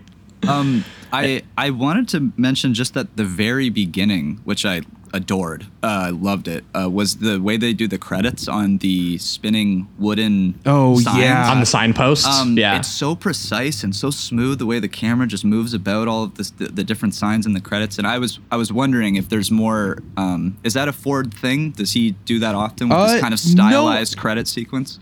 His credits are often pretty traditional like Okay. they're often like pretty grandiose obviously like it's Sure. you know his 40s and 50s films have those classic classic hollywood opening title sequences Mm-hmm. uh, but he does he does mess with the form a little bit like in this it is like a scene where you're Yeah. you know the the camera is you know tracking across all these signposts uh, he has one of the earlier cold opens that i can remember in wagon master where you just have these unnamed characters like holding at this point unnamed characters holding up a saloon and shooting people and then the opening credits roll and that's like a 50s Okay. movie where it's like oh i had never seen that kind of shit in like a classic western you know? So ford is always kind of toying with the formula but the thing is he is a classical filmmaker at his heart because he was there since they started. Uh, and he just finds you know perfect compositions and perfect cuts and stuff like that. Uh, he's he's truly a perfectionist you know? You watch his It movies and like maybe you think yeah. The form like the untrained eye might find his form kind of standard but his style is so, So precise. precise. Yeah, He when the studio would ask for specific coverage and mandate it if there was a producer on set, he would literally hold his hand over the lens so that they didn't get coverage that he didn't want. Like studios would be like, "Oh no, you need a close up for that." He's like, "Yeah, sure," and he would just fucking put his hand over the lens so that they didn't get the close up. What a Yeah, no, he, he he absolutely knew how he wanted to shoot and construct that stuff, and you feel that basically like right away, especially Yeah. in like very precise um, moments. Um, Where like a character is really meant to be feeling something. There's great shadows in silhouette work. There there is amazing close-ups when he actually does decide Oh, of um, course. to do them. Um, but I, I do also just love because you know Jamie was talking about the opening credits, and obviously there's the iconic use of the folk ballad that the film is actually Yeah. named after in this, which is the uh, Billboard Top 100 banger of 1884. um, oh my darling Clementine, just this guy going, oh my darling, oh my darling. It's incredible. I, It gets stuck in your head the second you listen to it, and honestly, on rewatch, it doesn't actually play that much in the film. I Yeah, it's realized just that the I, opening and closing, I think, right? yeah, and, and it's not even that long. Like it's No, actually like very like it, it's it's very short, and like the, the theme repurposes, and and your I think your brain just kind of does the rest of the work. You just fill in the lyrics Yeah, once they 'cause, um, teach them to you after the opening. I'm pretty sure in the closing, when it ends with the one note, it's just the line, "My darling Clementine," and that's it. And Yeah. then it just ends. So it's just kind of you know a, a exclamation point a little bit the way Oh they man, use it. that ending. We'll get to the ending. Of course, of Yes. course. Yeah. Let's, let's- but let's obviously, for, for, for, for anyone who hasn't seen it, this obviously once again stars Henry Fonda, but in one of his more uh, traditional roles that he got known for, uh, playing Wyatt Earp, and he's uh, he's a cattle herder near uh, outside Tombstone, Arizona, in 1882, driving a bunch of cattle to California with his brothers, the famous Earp brothers, where they come across a, a- an old man by the name of Clanton who arrives in uh, typical fashion, dark hat dark clothes versus Fonda's light white cap, and he tries to um, uh, buy the cattle off him for cheap, but he refuses because he knows that if he makes it to California, he can sell them um, for more. And as in in typical John Ford fashion, he's doing this awesome like day for night kind of photography that Yeah. gives everything this um, like constant kind of dusk quality to it and again mm-hmm. framed against these amazing landscapes and horizons filled with these characters kind of imagining what's next for them at night the day for night cloud Yes. work is just incredible Yep. i've never you never see exterior night scenes with clouds like that and it's just it it contributes to the almost unreality and myth making of it all you know you get to a later john ford film like the man who shot liberty valance and the whole thing about printing the legend and how it's all Yes. about mythologizing the old west he's already working at those ideas in my darling clementine yeah there's even a line where he says, "You'll be the man who shot Wyatt Earp." Yeah. yes Yeah. Yeah, and, and, and there's there's an, there's another part too where um the uh the character I don't know why I'm blanking on his name right now. Doc Holliday, played by Victor Mature. Uh, d- when when Doc Holliday at one point he is you know we'll get into it, but he's a, a pretty self-destructive guy for a very specific reason. And there's a part where he gets really drunk and wants to get into a gunfight, and he literally just like completely wasted pulls out his gun and wants to challenge anyone to a fight. And literally Henry Fonda's Wyatt Earp goes like why like why would you make this easy for them? There's so many people who would step up to be like I'm going to be the guy who killed Doc Holliday. The, Oh, that's you what know, it like was. one yeah, of the, man legend- who shot Yeah. Doc Holliday, not Wyatt Earp. Yeah, yeah, yeah. yeah, he wants to Right, like the, the right. you know like who wants to be the famous guy who killed this legendary outlaw character, and yeah, he goes like why, but also again it's invested in like the personal reality of that where he's basically just like you know like why do you want to be that guy? Like why do you want to be some guy who just gets wish? killed? Yeah. Yeah, like uh, why do you why do you want to be killed so that some other dude can pad his stats? Is literally what he says to him. Exactly, He's like, don't you have more, uh, you know, ambition or don't you have more, you know, uh, in you than that? And yeah, I mean, like that's always something that Ford seems to be really considerate in his characters is how much these people can feel and how much value that that has. Yeah, and like and Ver- versus of- these greedy outsiders who are basically like we don't they don't have any you know um, feelings towards human life. They're like whatever. We'll just kill uh, Wyatt Earp's brother, for example, and Oh, steal all of his cattle because And he wouldn't sell them to us. And the, I love That the- the reveal is black and incredible when it's raining and the black and white just looks Yeah. so good. Dude, The that shot of the horse and the corpse. Yeah. Yeah, it's Incredible. It- the, the rain looks so thick, and it makes every because of the black and white uh, photography, it makes every puddle just look black, and and Yeah. it just it just feels so dark and and sad. Uh, and it, yeah, it's it's a it's uh, like a hauntingly beautiful image in a way. Yeah, so this is when the youngest of the brothers, James, gets killed by Walter Brennan's gang, uh, the Clanton boys. Uh, Old Man Clanton is, of course, played by Walter Brennan, who is, uh, you know, if you haven't seen him in other movies, he's like the greatest uh, character actor in all in classic Hollywood movies, and he actually hated John Ford. They beefed heavy on this set because he could not fucking ride a horse, uh, and Ford is just like, "What do you mean you can't ride a horse?" yeah, most most people should know Brennan. I assume as because we've talked about him. I think we've talked mentioned You him a couple Rio times. Because right? Because yeah, we Rio Bravo. He's stumpy. He's Yeah. incredible in that. oh, I brought Yeah. me some dynamite. Yeah, That's pretty good. Uh, but Yeah, I he's- he's- love he's The awesome. brotherhood in this. This is a this is a movie about two sets of bros. You know, the Clanton Yeah. boys and the Earp and the boys. Earps. And when you first meet the Earps, it's so sick. Like they're all unshaven. They're about to roll into town, and you get a glimpse of James as like the young boy who's cooking for them. And uh, Virgil's like, "You're cooking as good as Ma." And then he pulls out his little Catholic medallion thing, like this weird emerald thing that he has. Uh, and Ward Bond playing uh, Morg says, "There goes that chingadera again," which I think is the fact that John Ford got Ward Bond, who's a regular in John Ford movies, to say the Spanish phrase chingadera is fucking hilarious. Uh, just to mean like that thing that I don't know what it is, but it could also be like a dirty word too.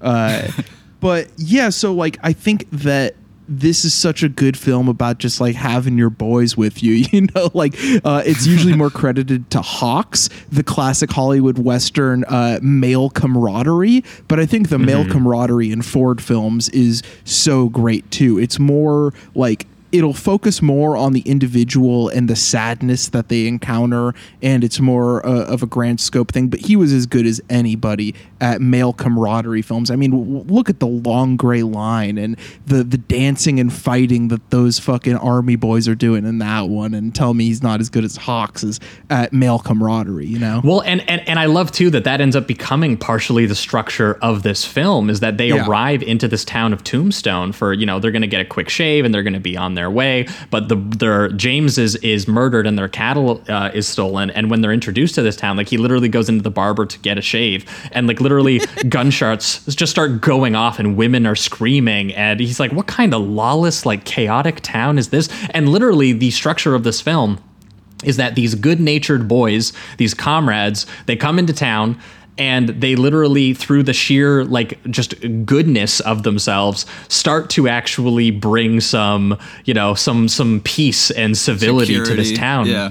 Uh, because because so some- many of these let's say some law and order if you will Oh, which is why I wasn't going to use those specific words, but thank you, Eddie. Let's, let's face facts here. The classical western is something of a conservative genre, and that's why the revisionist westerns go so hard uh, on it. You know, but I think that's what um, that's the those are the myths that America was built upon. You know, it's true.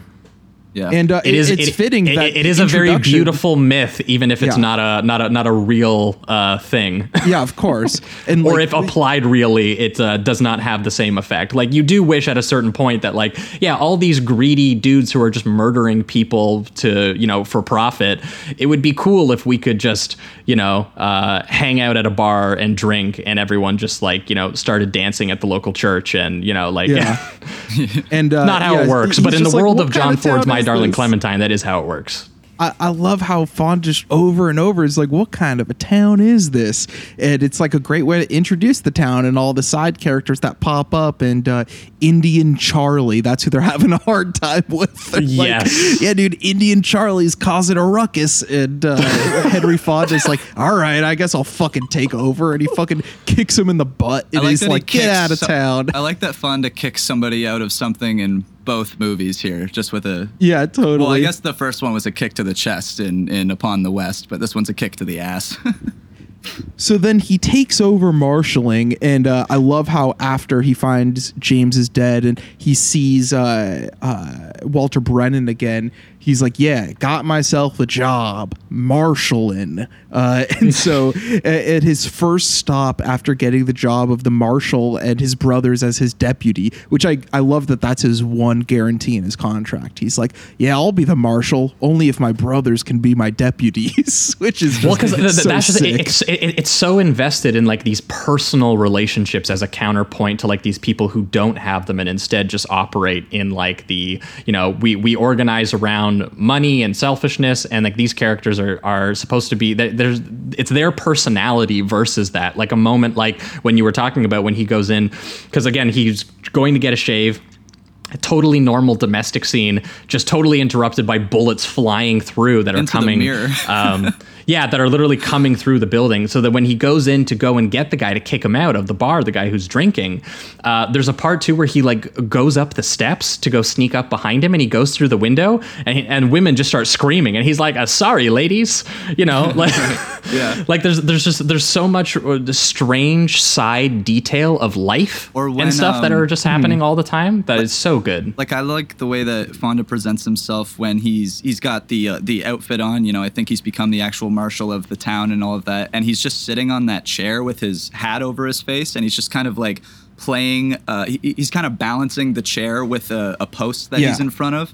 And he's just got this very chill attitude about him. Um, like he, he's there trying to help people, and, and he's he's a relaxed man. He's composed, um, and I just I, I really Yeah, le- love love that. that image. Uh, but then there's also like some moments too where uh, when he's in when he goes into the town, uh, he's playing poker, and uh, who is the woman? Her name is Chihuahua. Chihuahua. Chihuahua, Uh, played yeah. by Linda Darnell. Yeah, and she's great. Um, and she looks at his Dude, she's so good. I, I, I was funny. I mentioned it, I think, in the uh, Sergio Sollima episode because Dana Andrews was in. Oh no, sorry, in the episode with Jason because uh, A- Dana Andrews is the guy who gets killed in the Oxbow incident. He's the guy who gets hanged, Oh, and yeah. uh, she is opposite him in a in like the very seductive femme fatale, uh, femme uh, fatale character in Fallen Angel.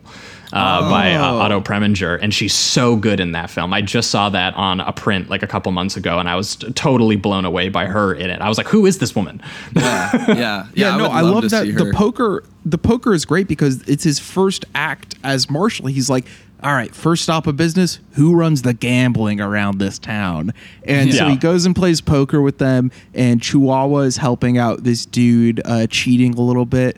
And so he fucking just like dunks her in the Into, like, water trough, trough, outside yeah. the bar. It's so funny. Oh my god. And he just like holds her head under there for a bit too.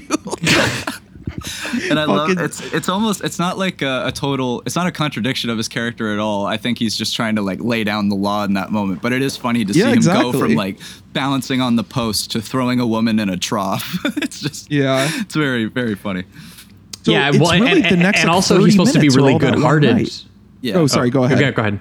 Oh, I was just going to say, like, a chunk of this film, a big chunk of this film is just that first night of him as the marshal, where it's him playing Yep. poker. He meets Yep. Doc Holliday. The Clanton boys mess with him again. You have the Shakespeare guys. Uh, dude, when the Clanton boys mess with him and they pull guns and then they walk away, and then Walter Brennan comes in and starts whipping his children, and he's like, Yeah. when you pull a gun, kill a man. And Yeah. oh Yeah. my god, dude, so hardcore. Really that is establishes like the relationship of the family that they have there. yeah, because Walter Brennan is just such a goofy dude. Usually, it's almost like a mini version of Fonda playing against Type in Once Upon a Time in the West. Seeing Brennan as like this evil motherfucker in My Darling Clementine rules, and it's more fitting because Walter Brennan.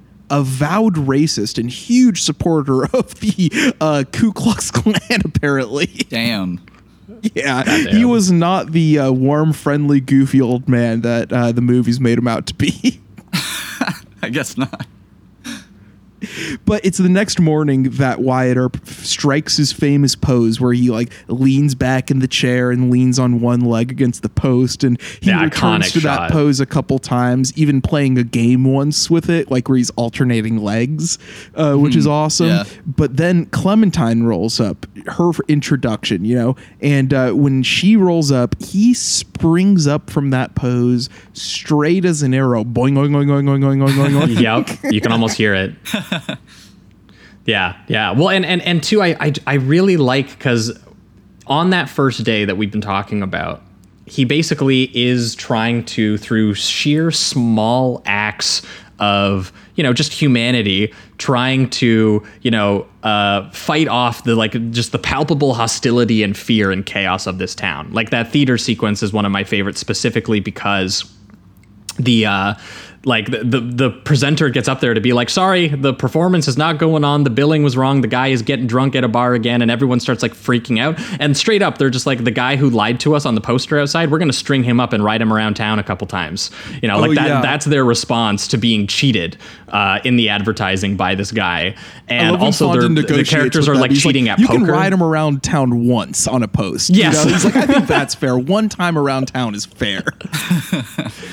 yeah and and like uh, they're they, they catch them like cheating at poker and everything too. I mean i even love that fonda's response to that is uh sure is hard to to a hard town to have a quiet game of poker in. He almost says it in like like uh fargo speak is it, like it, this Yeah. is how like corny his kind of goodness is and he's just like can't believe that people would cheat at fucking card games. And and then when he meets doc holliday and he comes in and doc holliday just sucks the air out of a room. He just controls a room because that's how much power Yeah, that he Victor has. Victor Mature, and this is the best I've ever seen him. He kind of has a Robert Mitchum quality in this role Yes. specifically. Yeah. just a a, a understated.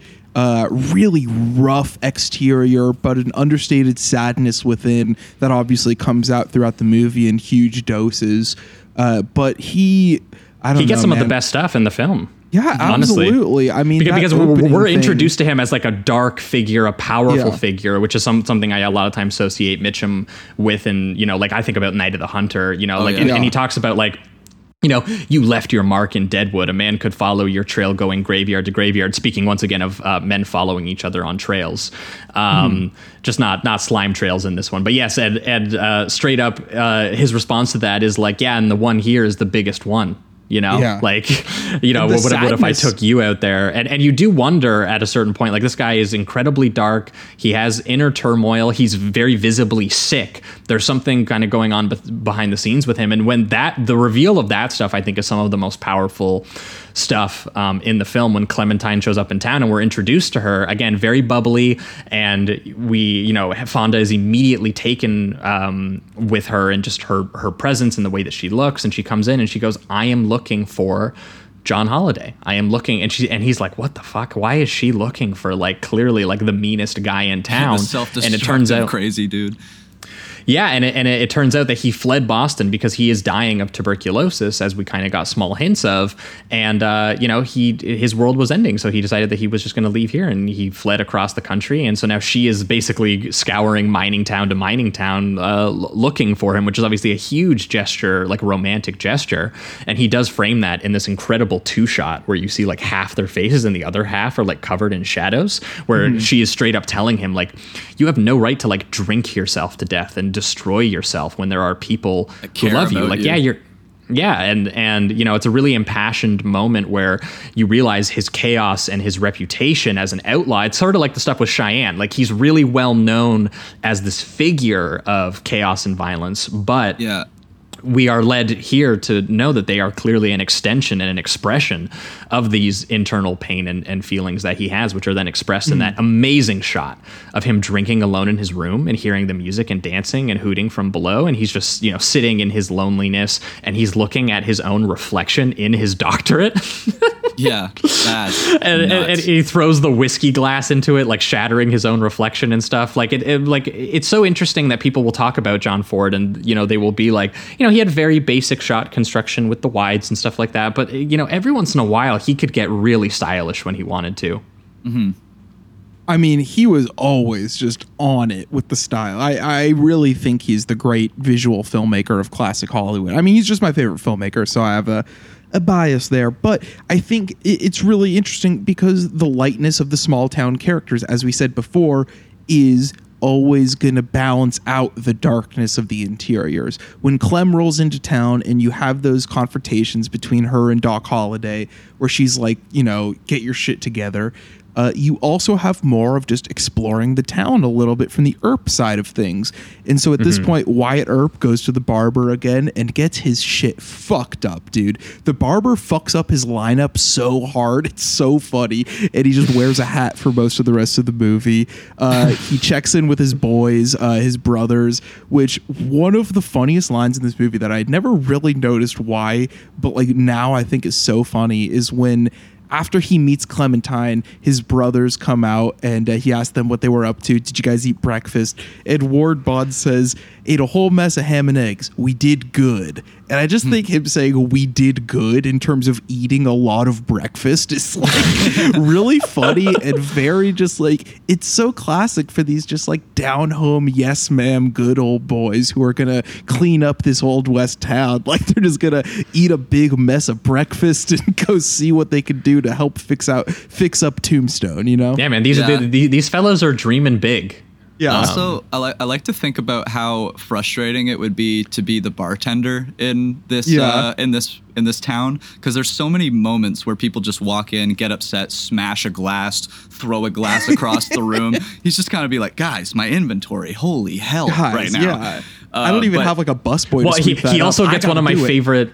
Yeah, he gets yeah. one of my favorite lines in the entire film, which uh, is is when uh, someone goes up to the bartender and he's like, "Mac, have you ever been in love?" I think Henry Fonda asks him, and he Hmm. says, "Nope, I've been a bartender all my life."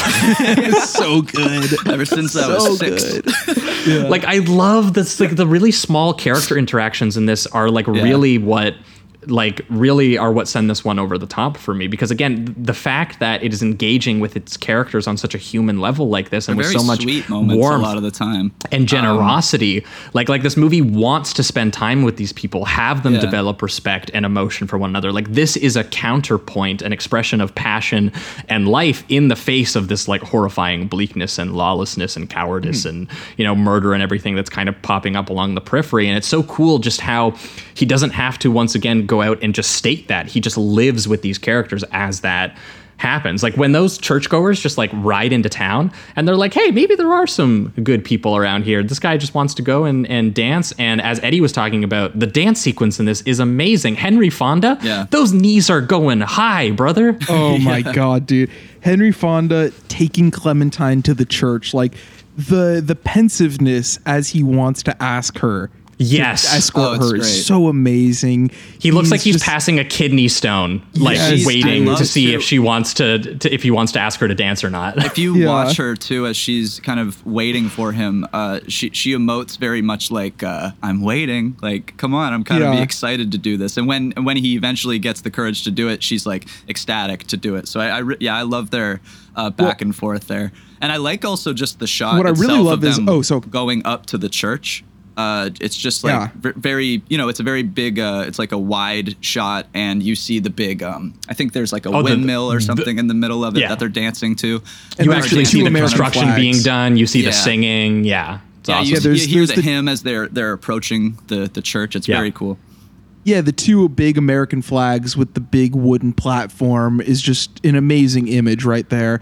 Uh, Yeah. I also love that he kind of turns on a dime his idea of the church because of Clementine. Because when he Hmm. first meets those people, like he's nice about it, but him and his brothers are very dismissive once they leave, you know. And Hmm. then uh, when Clementine's like, "Are you going to go to the service?" He's like, "Oh, uh, yeah, of, of course I was going to go to the service." uh, it just being rel- being religious to try to get a just a whiff of pussy, you know, a tale as old as time. John Ford. That's why he's the great American poet. Yep. Uh, so they they go up there and he dances and it's just so amazing because everyone's dancing but the, the the church guy's just like whoa hold on hold on clear the dance floor we got motherfucking uh deputy not deputy sorry uh marshal wyatt earp coming up here dancing with young with his lady friend you know yeah and, uh, well by just- golly it's just so awesome. And yeah, dude, his dancing is awesome. I love how high those knees are kicking up and the way dude straight up I was watching it with a face. Friend and we were both like man look at this man go like Yeah. he is going off And on moments- these dance moves Moments like these are so relieving too, because you know what we are looking at overall is uh, the reason that they're there is because their brother was was killed. You know, and then Yeah. you, you honestly forget Holliday. y- y- there's so much life and warmth in the film you honestly forget for a while why Yeah. they're still there Yes, absolutely. It's like they, they almost just get used to the town like you do as an audience, and then and then things of course start to come up to uh, the the the uh, the top and, and explode. But it's it's it's a matter of um, he just cares about his characters. He doesn't want to constantly torture them, even when they're going through something incredibly devastating that they're going through right now. There's there's moments of like levity, which is great. Mm-hmm. Yeah, well, I think that's great because because like you know right away that when his brother is killed and he decides to take the job as the marshal and he's talking to Clanton where he's basically like, "Yeah, you were right. I didn't get very far, Mr. Clanton. My cows were rustled this evening." And now he's and then he he says that he got himself a job and he asks him if it was for cow punching. And then he was like, "No, no, no, I got it for marshaling." And he's like, "In Tombstone? Ha!" and and so like you you set up you you know where this is all going on the periphery. Like you know that these guys are going to get into the gunfight at the OK Corral. You know Right. it the entire time. Everyone the, you go into this movie kind It's of assuming that you know you know that that is coming.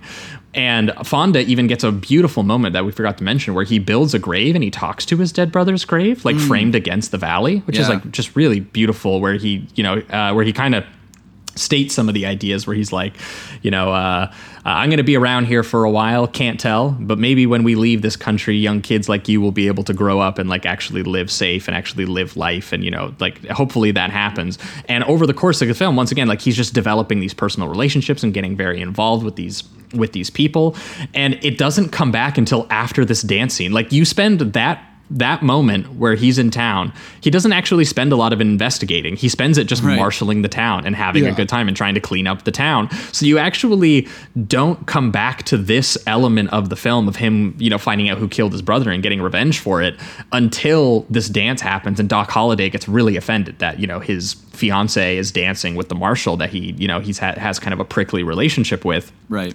And Doc Holliday decides to leave town uh, to go to Tucson, and which gets Chihuahua, who you know he's kind of Doc Holliday has kind of struck up a relationship temporarily while he's been staying in Tombstone. Gets Yeah. her really upset because she had plans about them going to Mexico and getting married together. And it does seem very And one-sided. It seems like Chihuahua wants Doc more than Doc wants Chihuahua. You do Uh, really feel for her though, yeah. and like that Oh, she yeah. wants something more than what this town can offer and stuff too. Yeah, I feel you know, ter- there there, and there she- is a little bit of like a sort of Madonna whore kind of complex that they're getting Yeah, at a little bit, where, where she's like, you know, Clementine is the beautiful, sweet city woman, and Chihuahua is like the que- the one of questionable morals Right. and stuff like that. But but yeah, I she mean, is dude, when when they meet each other, uh, when Clementine first meets Chihuahua, Chihuahua says, uh, "Who are you? I'm Doc Holliday's girl." You know, Like, Yeah. uh, it- Yeah. she's very, and it's such a funny, like, slight introduction because it's like, oh god, she's such a, you know, uh, as Fonda would say in the other movie, what a little tramp. But then yeah. it, it her singing it in that out scene is awesome though. Yeah. Yeah, no, it fleshes it out more, and you see the true sadness there, and Yeah. the fact that she's singing. Uh, the first kiss is always the sweetest under a brown sombrero every night to these fucking Yeah. drunkards in Tombstone, and then don't Doc care. Holliday comes along and he cares, and then once he's so upset he wants to leave town and he's drinking himself to death, she sings again, and he's at the bar and he's like, sing- she's singing right in his face, and he just doesn't care, and it's so sad. Yeah. Yeah, Yeah, absolutely. yeah, yeah. And that also that, the way stuff that is Ford so good. films this stuff, man. Like the, the when he f- occasionally goes the to the high shadows in the angle bar and shot. stuff. Yeah. Yeah, the, but when he goes to the higher elevation shot inside the bar, and you see that row, those rows of light fixtures hanging off of it, and just like the symmetry of it, and the the quaint beauty of very simple things, uh, just perfectly framed, and the play of light and dark and shadow in this, I think it's his best looking black and white film. Honestly, it is true, and also you know, look, I love the guy's films, but Quentin Tarantino said that John Ford wasn't good at shooting black and white. That's he must have seen he must have seen a colorized version of this movie or something. I don't Yeah, know what's like going how on do you there. watch this and not think this is some of the best black and white photography you've ever seen? It's it's truly Yeah. just rich with detail and and I I, mean- love the way they use shadows in this. It felt honestly, it felt a little more like it, it felt darker than yeah, exactly. It felt it felt more noirish in the sense of just the, the look of it um, when it came to westerns. And I, I'm not. I'm a little unfamiliar with more classic westerns, but I had no idea that any of them looked like this. So it's Yeah. uh, yeah, I think it's great. No, I mean the Tarantino's shot, wild.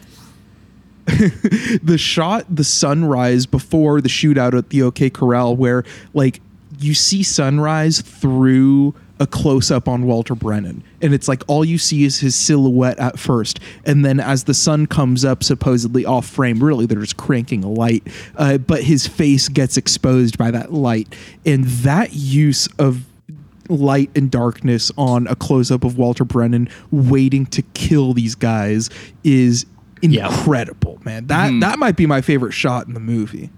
Yeah, I mean, per, one of my favorite examples of just like the way um, that he shot this is after he's done the big set piece where he chases Doc down because I think they catch Chihuahua wearing uh, James Earp's uh, Yeah, cr- the- uh, uh, cross necklace, and Yeah, then the they, they- find that, on Ward her. Bond calls it. Yeah. Yeah, and and and she uh, says that Doc gave it to her because she's Doc's girl, and she wouldn't have got it from another man, uh, which it turns out that she did. But she doesn't want to say that, right? Because you know it's not a it's not a nice thing to say.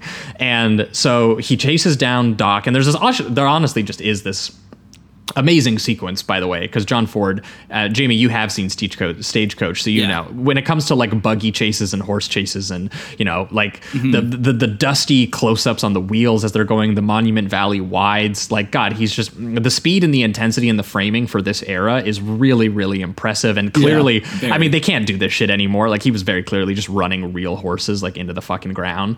Um Dude, but it, it- but it looks fucking amazing and it's the shot gorgeous where and, Billy Clanton shoots into that room room because that's when she reveals that one of the Clanton boys gave her the chingadera, uh, as Yes. Ward Bond calls it. uh, then you hear a gunshot, and it's the Clanton boy that she was also seeing on the side.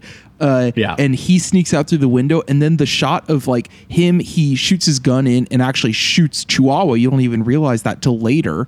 Uh, Yeah. and he then runs through the roof and jumps off the roof and tumbles onto the ground. That is Yeah. some fucking silent filmmaking. Like that is the work of a dude who's been in it since the silent days. That dude knows how Yeah. to shoot action in a classic Hollywood way better than it. Like uh, Mm-hmm. maybe Sam Fuller later on in like the 50s. Yeah. Uh, I would say is the only other like classic Hollywood filmmaker who shot action like that.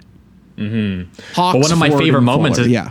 Is actually after the scene that you mentioned because it's a really brutal scene where she finally tells the truth that she was seeing someone else and that it was one of the that was the person who killed um, James or who was part of the gang, the Clanton brothers who killed him. And yeah, she gets murdered for ratting him out essentially. But my favorite aspect of this and what led to one of my favorite shots and just sequences in the film is that they don't immediately actually chase after the guy because Yeah. they actually immediately start taking care of her because this is their Yeah. vision for how this town should be run. So Doc is there operating on her, and you know I think the one brother um, Virgil uh, keeps chasing after him, but Henry Fonda and uh, um, it- so Wyatt Earp and Doc Holliday stick around to actually make sure that he's okay. And there is just this incredibly sad silhouetted close up of Henry Fonda with his hat, where you literally can't see his fucking face in the mm-hmm. bar. And then it cuts to this wide where they are performing the surgery, and it's honestly almost like a like a horror moment, the way that it's mm-hmm. shot and framed and everything, where they go, okay, like It's such low key lighting. I do Yes, think that there's but all of the lighting is on the fixtures above where they're going to operate on her and not it's on all the rest of the bar.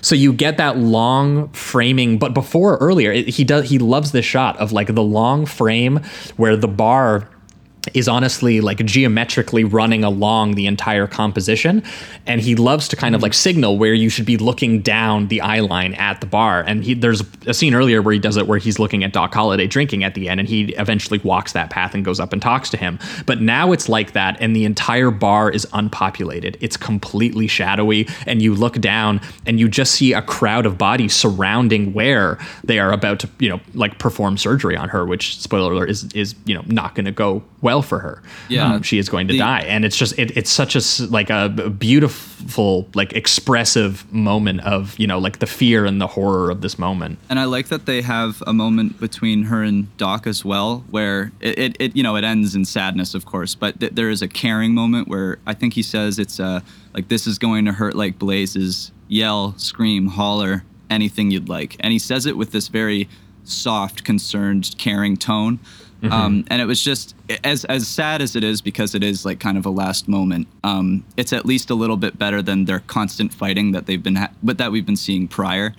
Um, And I think it's just a moment for Doc where he realizes, like, oh wow, she, you know, th- th- this was someone incredibly important to me, and I and I want to at least try to comfort her in this uh, these last moments. yeah it's it's actually reckoning with these characters realizing and contemplating the things that they like mean to one another Yeah, uh, and, and having that come out of these horrible situations like her you know getting shot and killed by by Billy and then having to you know get into the sequence where they actually chase down the the, the Clanton brothers which by the way Eddie, you might be able to correct me if, if I'm wrong here, because I've only seen I think uh, nine John Fords, and Mm-hmm. that sounds like that might sound like a lot, but it's not. The dude made a million films, so um, I don't think I've ever seen a moment as like just blatantly shocking and undignified and inhuman Mm. Yeah. as the moment where Virgil gets shot by the shotgun Oh uh, my by Mr. God, Clanton. It's so Yeah, quick and so- cold. Tim Yeah. Holt playing the second youngest Earp boy, Virgil Earp, uh, goes to check on uh, the Clanton boy who shot uh, Chihuahua, and she's and he's dying, you know, and uh, so it's like this somber thing where it's like, I guess you know, reconciliation with this family. People are just killing each other. We have to just take care of each other more. And then he just gets shot in the back by fucking yeah, Walter saying too bad it had to end this way. Like I'm sorry Yeah. for your loss, Mr. Clanton. Yeah. you know. and Yeah. he old man Clanton, Walter Brennan, just has a shotgun on his lap and just shoots him in the back.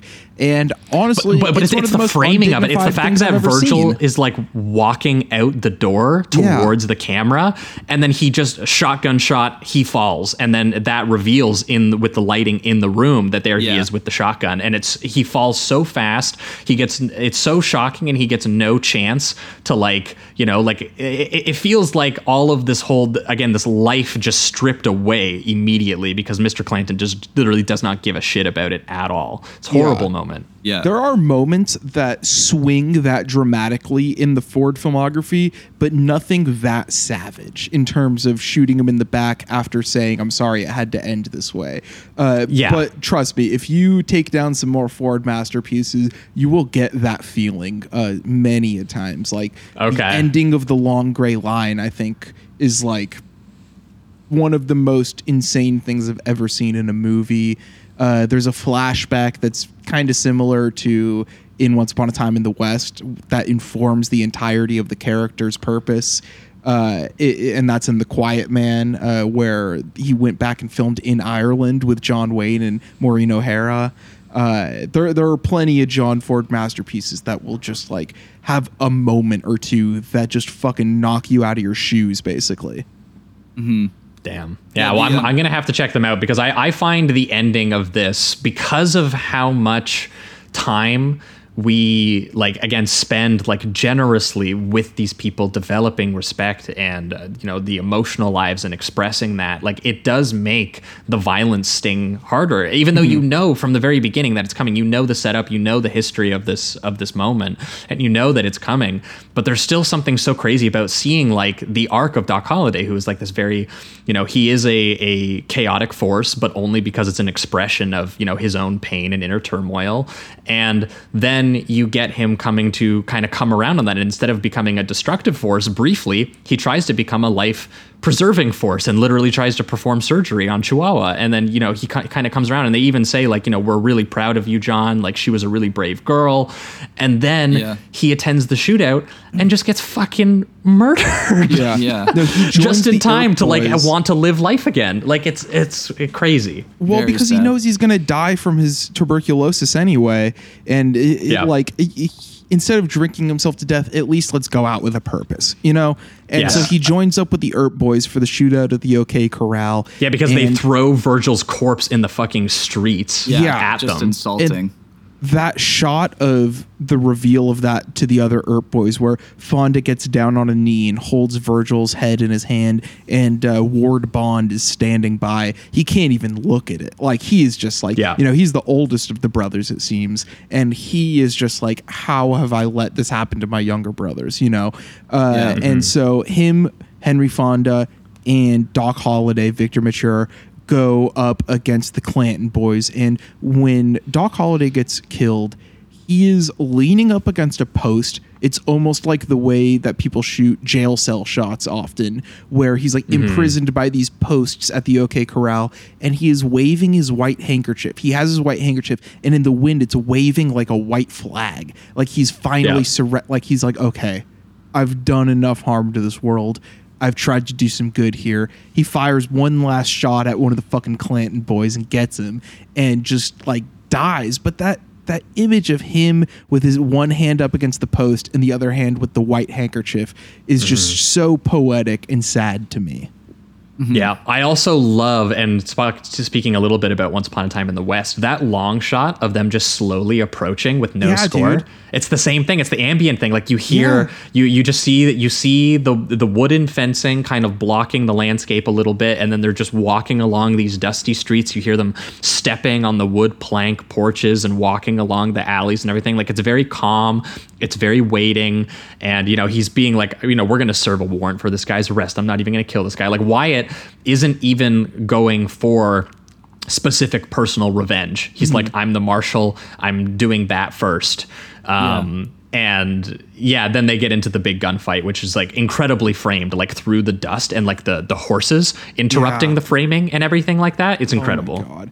Yeah, and like uh, that 30 second sequence of them walking up with no score or anything and the suspense that that builds. I feel like those 30 seconds are what Leone made into 10 minute sequences, you know? Yes. definitely. Um, but Which is after that incredible fi- that, someone could do that and like you basically be just as enthralled by them. Yeah. Mm-hmm. So after Yeah. the aftermath of the final gunfight, uh, they kick Walter Brennan out of town, which is hilarious because he's obviously not going to give up. He like faux surrenders, and they are like, "Get out of town!" And then he's as he's walking away, he turns around and tries to shoot them, and Ward Yeah. Bond just fucking clicks him three times, just like uh, knocking the hammer back with his opposite hand, the awesome way of old timey shooting, uh, Yeah. and shoots him dead, and then. You don't even. I also love the reasoning for not killing him too, though. Where Henry Yeah. Fonda he delivers this line super well, where he's just like, "Get out of town and live a hundred years, so that you can feel what my pa does." Oh my god, dude! Because because So they murdered good. all of his his sons in the gunfight. Yeah. Oh my god, So so, good. good. So then he gets like after that, you just immediately go back to good times. It's like, all right, let's go say bye to everyone in town and have a good time again. And everyone's like, oh, Yeah. thank you, Wyatt Earp. I love you so much. Me it's and like my the end of brothers were Star Wars. to you. Yeah, Cle- it's- it's Clementine's gonna stay and start a school. yeah, dude. Yeah. And uh, but it's saying goodbye to everyone except Clementine, of course. And then he Yeah. gets his final goodbye to her at these posts that are like you're exiting the town. Basically, there's no signage or anything. It's just these wooden posts. Uh, that's like a gate, kind of. And his brother kind of goes ahead. And he stays back and gets off his horse, and they have that interaction and that handshake, and that you know, if I ever see you again, or if I'm ever in town again, I'll look you up, kind of thing. And Yeah. uh, you know, for a guy like Doc Holliday, who's all about just marshaling with his bros and trying to maintain order, sometimes that is as close as you'll ever get to love. And that's okay for a character like that. You know, uh, that is the most romantic moment of his life, probably. And it's just him shaking hands with the girl, you know? Yeah, Yeah. which by the way, I might I because I, know that there this was released in a different version, and you can Yeah. now watch the pre-release version that came on the Criterion Blu-ray of the film that got re-released. But the original version, they are that when they when because they made him reshoot it, right? That he had to go and he had them like to kiss. shoot a kiss. Yeah. yes. and they struck that from like uh like that was in the pre-release version it wasn't the kiss and then yeah so if you watch the best version to watch is on the Criterion Blu-ray, and it's the version that was uh, by the UCLA Library, uh, their restoration of it, and it's actually quite a grainy print. Like there's a lot of scratches on the print and stuff like that, but it looks Yeah. amazing. It's it still looks amazing, and also Yeah. it, it does And remove like the, they- like like, the, the theatrical put like some more like cutesy cutesy music rather than Yeah. like the ambience and the patience and Mm. yeah like uh like it's it's and this ending I think is the most important part because it's, it's exactly what Eddie's saying like this is a huge romantic moment and he's just like shaking hands with a woman who's like town you know she she might now construct to be something better than what it was when he rode into town now that he's leaving he's hoping anyway Yeah. that that's what she's going to be capable of doing by leaving it in her hands in a way. But And yeah, he just like, like- shakes her hand, and it says so much. And Um, much like Once Upon a Time in the West, uh, it's Henry Fonda here instead of Charles Bronson riding into the sunset and a woman uh, taking a, a large responsibility in the progress of a town. You know, yes, yeah, they have the same ending. it's uh, it's amazing. It doesn't get much better than this. The cinema. Yeah, and that shot too of her just like standing alone as you actually see Fonda join his brother way off in the distance because it's just this Yeah. grand scale landscape shot. darling. Oh yeah, it's beautiful. Really, really beautiful stuff. Yeah, that long shot. They, he really saves the Monument Valley stuff for like the really spectacular long shots. Yeah, that, Yeah. that he He's does. so specific They're- with his backgrounds too. Like when they're uh, when Clementine and Wyatt are talking for the last time, and it's just kind of like them. It's a very symmetrical shot, but in the background you can see all of these like tall rocks, and they're all placed like in between them perfectly. It's just so well composed. Yeah, he's Yeah. so precise and he operates on such a poetic level that he can't explain it. Like it's not Yeah. logical, it's just what Just works for the sake of him, yeah. art. There's that story of Steven Spielberg meeting John Ford when he was young and first was like getting on backlots and stuff like that. And John Ford was like, "So you want to be an artist?" Uh, and he turns around and like looks at a a painting, a Western painting that John Ford had in his office, and he I think he asked Spielberg like where the horizon line was on it, and uh, you know Spielberg pointed it out. And ever since I heard that story, I've thought about where Ford places his horizon lines. Anytime I have a wide, sh- anytime I'm looking at a wide exterior shot, and it's it's never arbitrary. There's always a reason for the uh, elevation and higher low angle and what rock formations mountains or just flat horizon he's capturing uh, in you know the background of these characters. And i don't know it's it's more than a storybook ending. It's more than a hollywood ending. The ending transcends medium. It's just like one of the most beautiful romantic expressions i've ever seen in any art form honestly. Yeah, it's amazing. Yeah. Hell yeah. Well, pivoting towards a reductive rating round. Uh, this one is a five for me as well. This is just, Nice. for me, it's one of, it is just, you know, it is, I've only seen, you know, like nine or 10 Ford films and uh, I've given a, quite a few of them the five, but this, this does, ma- like, is probably my favorite um, Ford that I've seen. I find it super. Part of that is I find it incredibly easy to put on and just want to spend time in its world, like the bars and the barber shops and the dancing and the music and like I really love the life and the patience and the um, you know like that very specific kind of relaxed, passive, dreamy quality that it has with its characters, and then how that is literally used as a direct symbolic counterpoint to the lamplight, the lamplit shadows of this you know this uh, fatalistic, tragic town that has so much you know destruction and with Doc Holliday self-destruction. And you know it's, it's it's a haunted place of questionable moral values when he rides into it. And when he leaves he hopes that it's going to be made into a better place. But it, it is very telling that we don't see that happen. It, it does remind me of when he's sitting at the grave and he it's, it's just a hope. It's a dream. It's like a he talks to his dead brother's grave that he sets up and says hopefully one day there will be a place where young people like you aren't just like killed pointlessly and sadistically by people like this for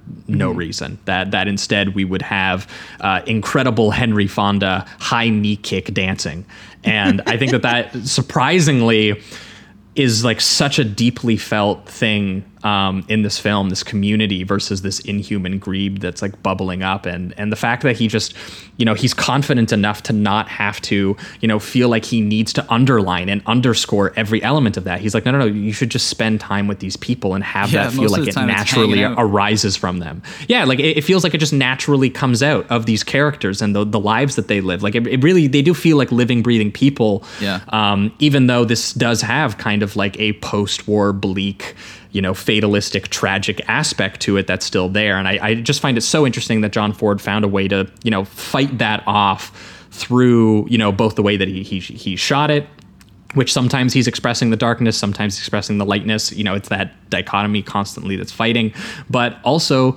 with just incredible performances and the way that he shoots actors' faces and the way that they look at each other. It's filled with so much yearning and passion. And yeah, I, I get a, a lot um, out of this. And yeah, it is just, you know, personally one of my favorite John Fords that I've um, seen. So pretty easy five for me uh, as well. And also, I wanted to mention the last thing, last note that I had written here that I wanted to say because I didn't get a chance to bring it up naturally. Um, people who have cited this as one of their all time favorite films that you should know. Uh, obviously, we can probably include Leone on the list um, based on how much he references it. But Sam Peckinpah, who is someone who also would go and you know uh, kind of take this genre to task in different ways, but someone who also very cl- clearly, naturally loved it, like you see that in the Wild Bunch. Uh, Michael Mann uh, and President Harry S. Truman. I just wanted to get that last one in there. So we are all like those great men. That's awesome. Um, yeah, right. Right now, I think Spe- speaking of the American qualities, you know. Yeah, yeah. Uh, right now, I think I'm gonna go just with a very, very, very strong four. The the Jamie four. TM. I'm so glad I'm here for a Um, Jamie four.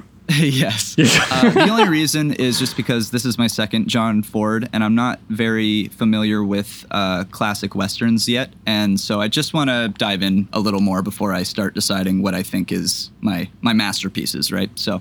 Um, but I mean, I love this. I think the photography is beautiful. Like we were saying, I love the that one scene um, where they utilize rain when the, when they- find the brother's dead body. It's just so sad and dark and haunting. Um, I love the way they also use not just natural light, but like like uh, lantern light. Like there's a really great uh, moment where it's after uh, Chihuahua passes away and they're talking about her at the bar. And Mac, the bartender, eventually, as they're leaving, takes the lantern and it just completely gets rid of all of the lighting and it goes completely black, basically, except for the light that you can see at the end of the bar as he's walking towards the the exit. Um, and it's just beautiful. It's just so well thought out, and it does kind of accent a little bit of the sadness of loss, um, but then having to move forward, and it's just in that one shot. And I thought that that was great. And there's obviously tons of examples like that. So I just need to to to watch more Ford. So I'm I'm going to do that. Going to make it a priority. Yeah, Jamie's going to get a boot. He's going to prop it up against a beam, sit in a chair, and yeah, I'm he's going to Clockwork move. Orange himself through all the cla- all the classic westerns. Yes. And, Honestly, uh, if absolutely. Jamie rewatches this and doesn't give it a five next time, we're putting him on a post and riding him around town. yeah, but, Only but only once. once. Yeah, only Oh, once. yeah. It's we gotta be fair. We gotta be fair. Can't be cruel about it.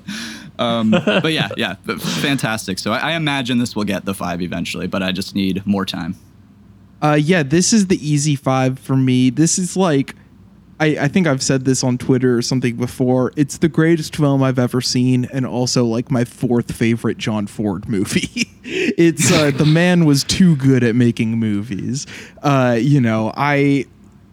I think we've said enough on what this film does and how it achieves it. And I just want to say if you haven't watched more John Ford films, do so. These are my final thoughts on My Darling Clementine is that Yeah. somehow it doesn't reach the f- the heights of The Long Gray Line or Wagon Master or The Searchers for me. Uh, the Long Gray Line is like I mean, to quote Jean Marie Straub, now that's an experimental film.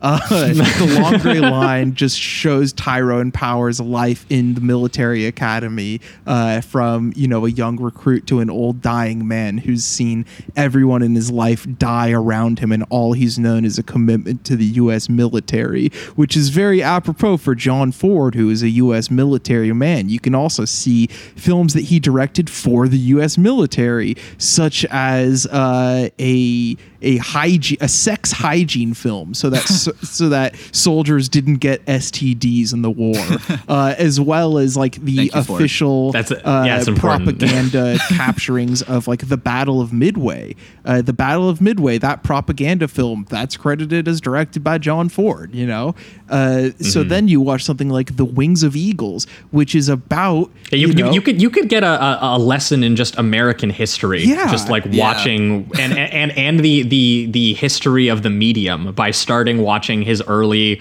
you know 1910 silent era stuff up to the 60s, and you you could pro- basically the first half of the 20th century you could probably f- get America's story out of John Ford's filmography. So definitely worth looking into it. Yeah, sorry to go so long on this. I was just gonna say the Wings of Eagles problem. literally about giving yourself over to the military and Hollywood making military propaganda. Where you have John, uh, a Ward Bond uh, from this film playing like a John Ford stand-in almost, as John Wayne Mm-hmm. goes from being like a famous pilot to being a guy who writes Hollywood movies about the military. Uh, Oh, and like, uh, yeah, like it's just watch John Ford movies. Five, Yeah. five, five, five, five.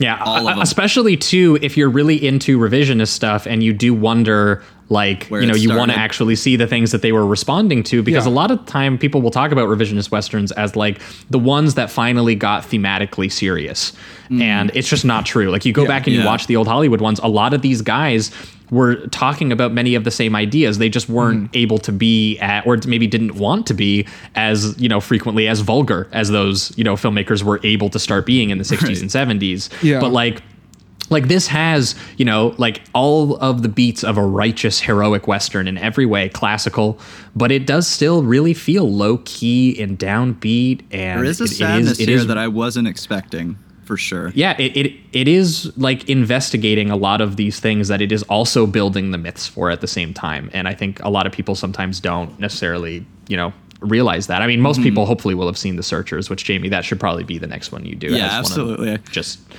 just one of the best one of the best so uh, yeah Actually, everyone watch up on the john Searchers ford is low key kind of racist. eddie Are we gonna no, start no, this no, debate no, now? no. It is it is as easy a five as any of his movies. It's one of the greatest films of all time. I can't yeah, wait. yeah, that that that last shot of it. I mean, it's iconic for a reason, but I I do think about it just like regularly in the framing of the doorway and the shadows. and Oh, of course. it. Who Just- could forget? Mm-hmm. Uh, and maybe I'll uh, I'll retweet this old tweet uh, when the episode comes out. But also, who could forget uh, in in Eddie history when I was in grad school and they did a side by side comparison of that last shot from the Searchers with Captain America at the funeral at the end of uh, Infinity War or whatever that was uh, when he's like standing in the doorway a similar way. Uh, No. good, good times in academia. So, by the way, that's really my. If I'm going to plug anything, it's to drop out of grad school if you're in it. that that's the plug. That's what we're encouraging on this show today. You get anything from this two and a half hour episode, that is it. That's so funny. I remember Eddie you telling me that story too. That's it's unbelievable. Like even you put those two things side by side, like just the the framing and the lighting. Come on, guys, come the fuck on. so funny. Get real. yeah, watch John yeah. Ford movies instead of going to school. Mm-hmm. That's right. That feels like a good place to wrap it up. That was Once Upon a Time in the West from 1968, as well as My Darling Clementine from 1946. Thanks so much once again, Eddie, for for uh, joining us and for bringing Yeah. these films with you and going along with us on these. Um, Oh, this is the part where uh, we- obviously we have you things plug. You've already plugged your first thing. Uh, don't go to grad school. Um, watch John Ford films. But if you've got anything uh, else to plug w- while you're around, is is there anything going on in Eddie World that we should know about? Oh, let's see. There are plenty of. Uh, you could see my work on television. Uh, That's uh, right. I'm. Uh, no, I probably. I might get an on cre- on screen credit for this job that I'm on right now. But I, you know, I'm taking it easy these days in terms of the the creative stuff. I'm just working. My, uh, yeah, my boy's on sets. yeah, yeah. I work as a set dresser in Hollywood now instead of doing podcasts.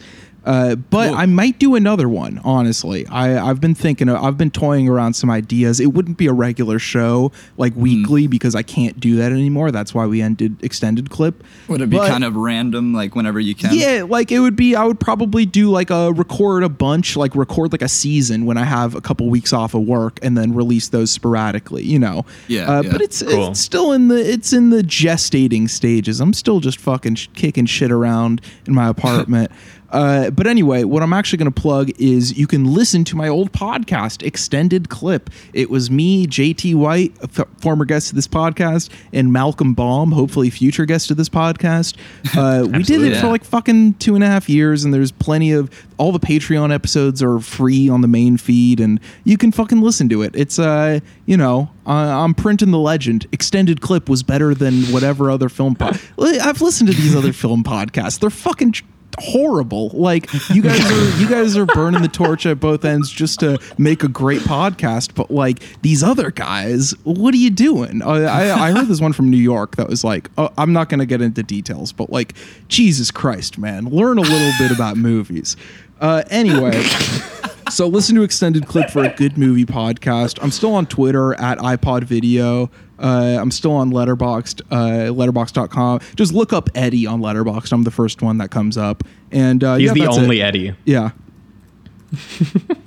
Awesome. Well, thanks so much, Eddie. Uh, for our listeners, we are going to uh, be back in one week's time. Where uh, we are going to be finally moving away from Western Month here on the show that just happened, and we are going to be talking about sex exploitation, which we've kind of uh, covered on the periphery a little bit. You know, things like we've talked about Andy Milligan, we did Yeah. sort of like women in prison films, and we, you know we've done some stuff that are in the sex exploitation genre, but we are going straight back to the originals by talking about Doris Wishman, who was one of the few female filmmakers who got to work in a very uh, for men by men genre where naked women were on the posters, and as long as that was the case, uh, and they were topless at some point in the film, you could make whatever you do wanted whatever from there. want. So we're going to be talking. We're going to be talking her film, uh, Bad Girls Go to Hell, which is almost her variation on a sort of like domestic hysteria, repulsion kind Yeah. of style film in that genre, uh, which is one of her early films from 65. After she was done too, doing her- cool. Yeah, and, and it was after doing her uh, nudist films that she did, and then, and then uh, we're gonna bypass her weirdo '70s era where she did films with Chesty Morgan, the woman with a 73 inch bust who Can't used her boobs to, to kill women. those. We're gonna do Yeah, them at some you know- point, but we're, we're Chesty Morgan, uh, her and I actually had a thing, but it's like not a big deal. yeah, of course, yeah, you, yeah. Can't talk about it. Um, we're gonna bypass her '70s phase and go straight to uh, one of her final films, other than her very late 2000 stuff she did as you know in her 80s and 90s, a film called A Night to Dismember. Classic. From, uh, Classic alert. Yes. So we are going to be, which, which was her attempt uh, post Halloween at doing a slasher, and uh, spoiler alert, like losing half the film negative in the process, and basically having to re-edit it and save it into something, and as a result, it feels like just It's a incredible surreal film. nonsense. Yeah, it's crazy. But it's but it's but it's amazing and gory, and you know she's she's an exploitation legend. So we're going to be excited to talk about that, and then in two weeks' time, we are going to be back with a uh, special guest where we are going to be talking, uh, sort of in relation to Doris Wishman. We're going to be talking about more female filmmakers. We're going to be talking about Italian girl bosses doing World War II films. We're going to be talking about the Seven Beauties. As well as a film called The Skin. Now, I haven't seen either of these films, but I've been promised by our guest that they are uh, really underseen and really amazing. Yeah, the So- skin is I hard gotta- to find. I gotta say, Seven Beauties in the Skin was gonna be Hessa's next double feature that she brought to extended clip. So I'm not Oh, saying you look at guys are that. stealing Dude, it's swag. poetry. It yeah, rhymes. It's, it rhymes. yeah. So I can't believe that you guys are having me on in between Jason and Hessa because like I went to New York recently and those were the only two people I met up with. Uh, Jason and Hessa were my fucking NYC tour guides. We hung out at Dime Square. Uh, Oh, we went baby. to fucking clandestino and Metrograph. It was sick. Uh, I love both of them. They're awesome. Yeah, we've we've Yeah. got the crew. Yeah, we, we we we should have all of you on at some point. Get you guys on the couch. That Get would you guys with your mics insane going. episode. Yeah. Yeah, that would be a little too uh, much to handle. I think we would have to put that behind like a thirty dollar paywall. Yeah. Absolutely. We'd have to go Rogan on that. Go like five hours. yeah, but yeah, that that'll uh, that'll wrap it up for everything this week. Thanks so much, uh, everyone, for listening, and keep it sleazy. Keep it sleazy. Keep it sleazy. That was sexy.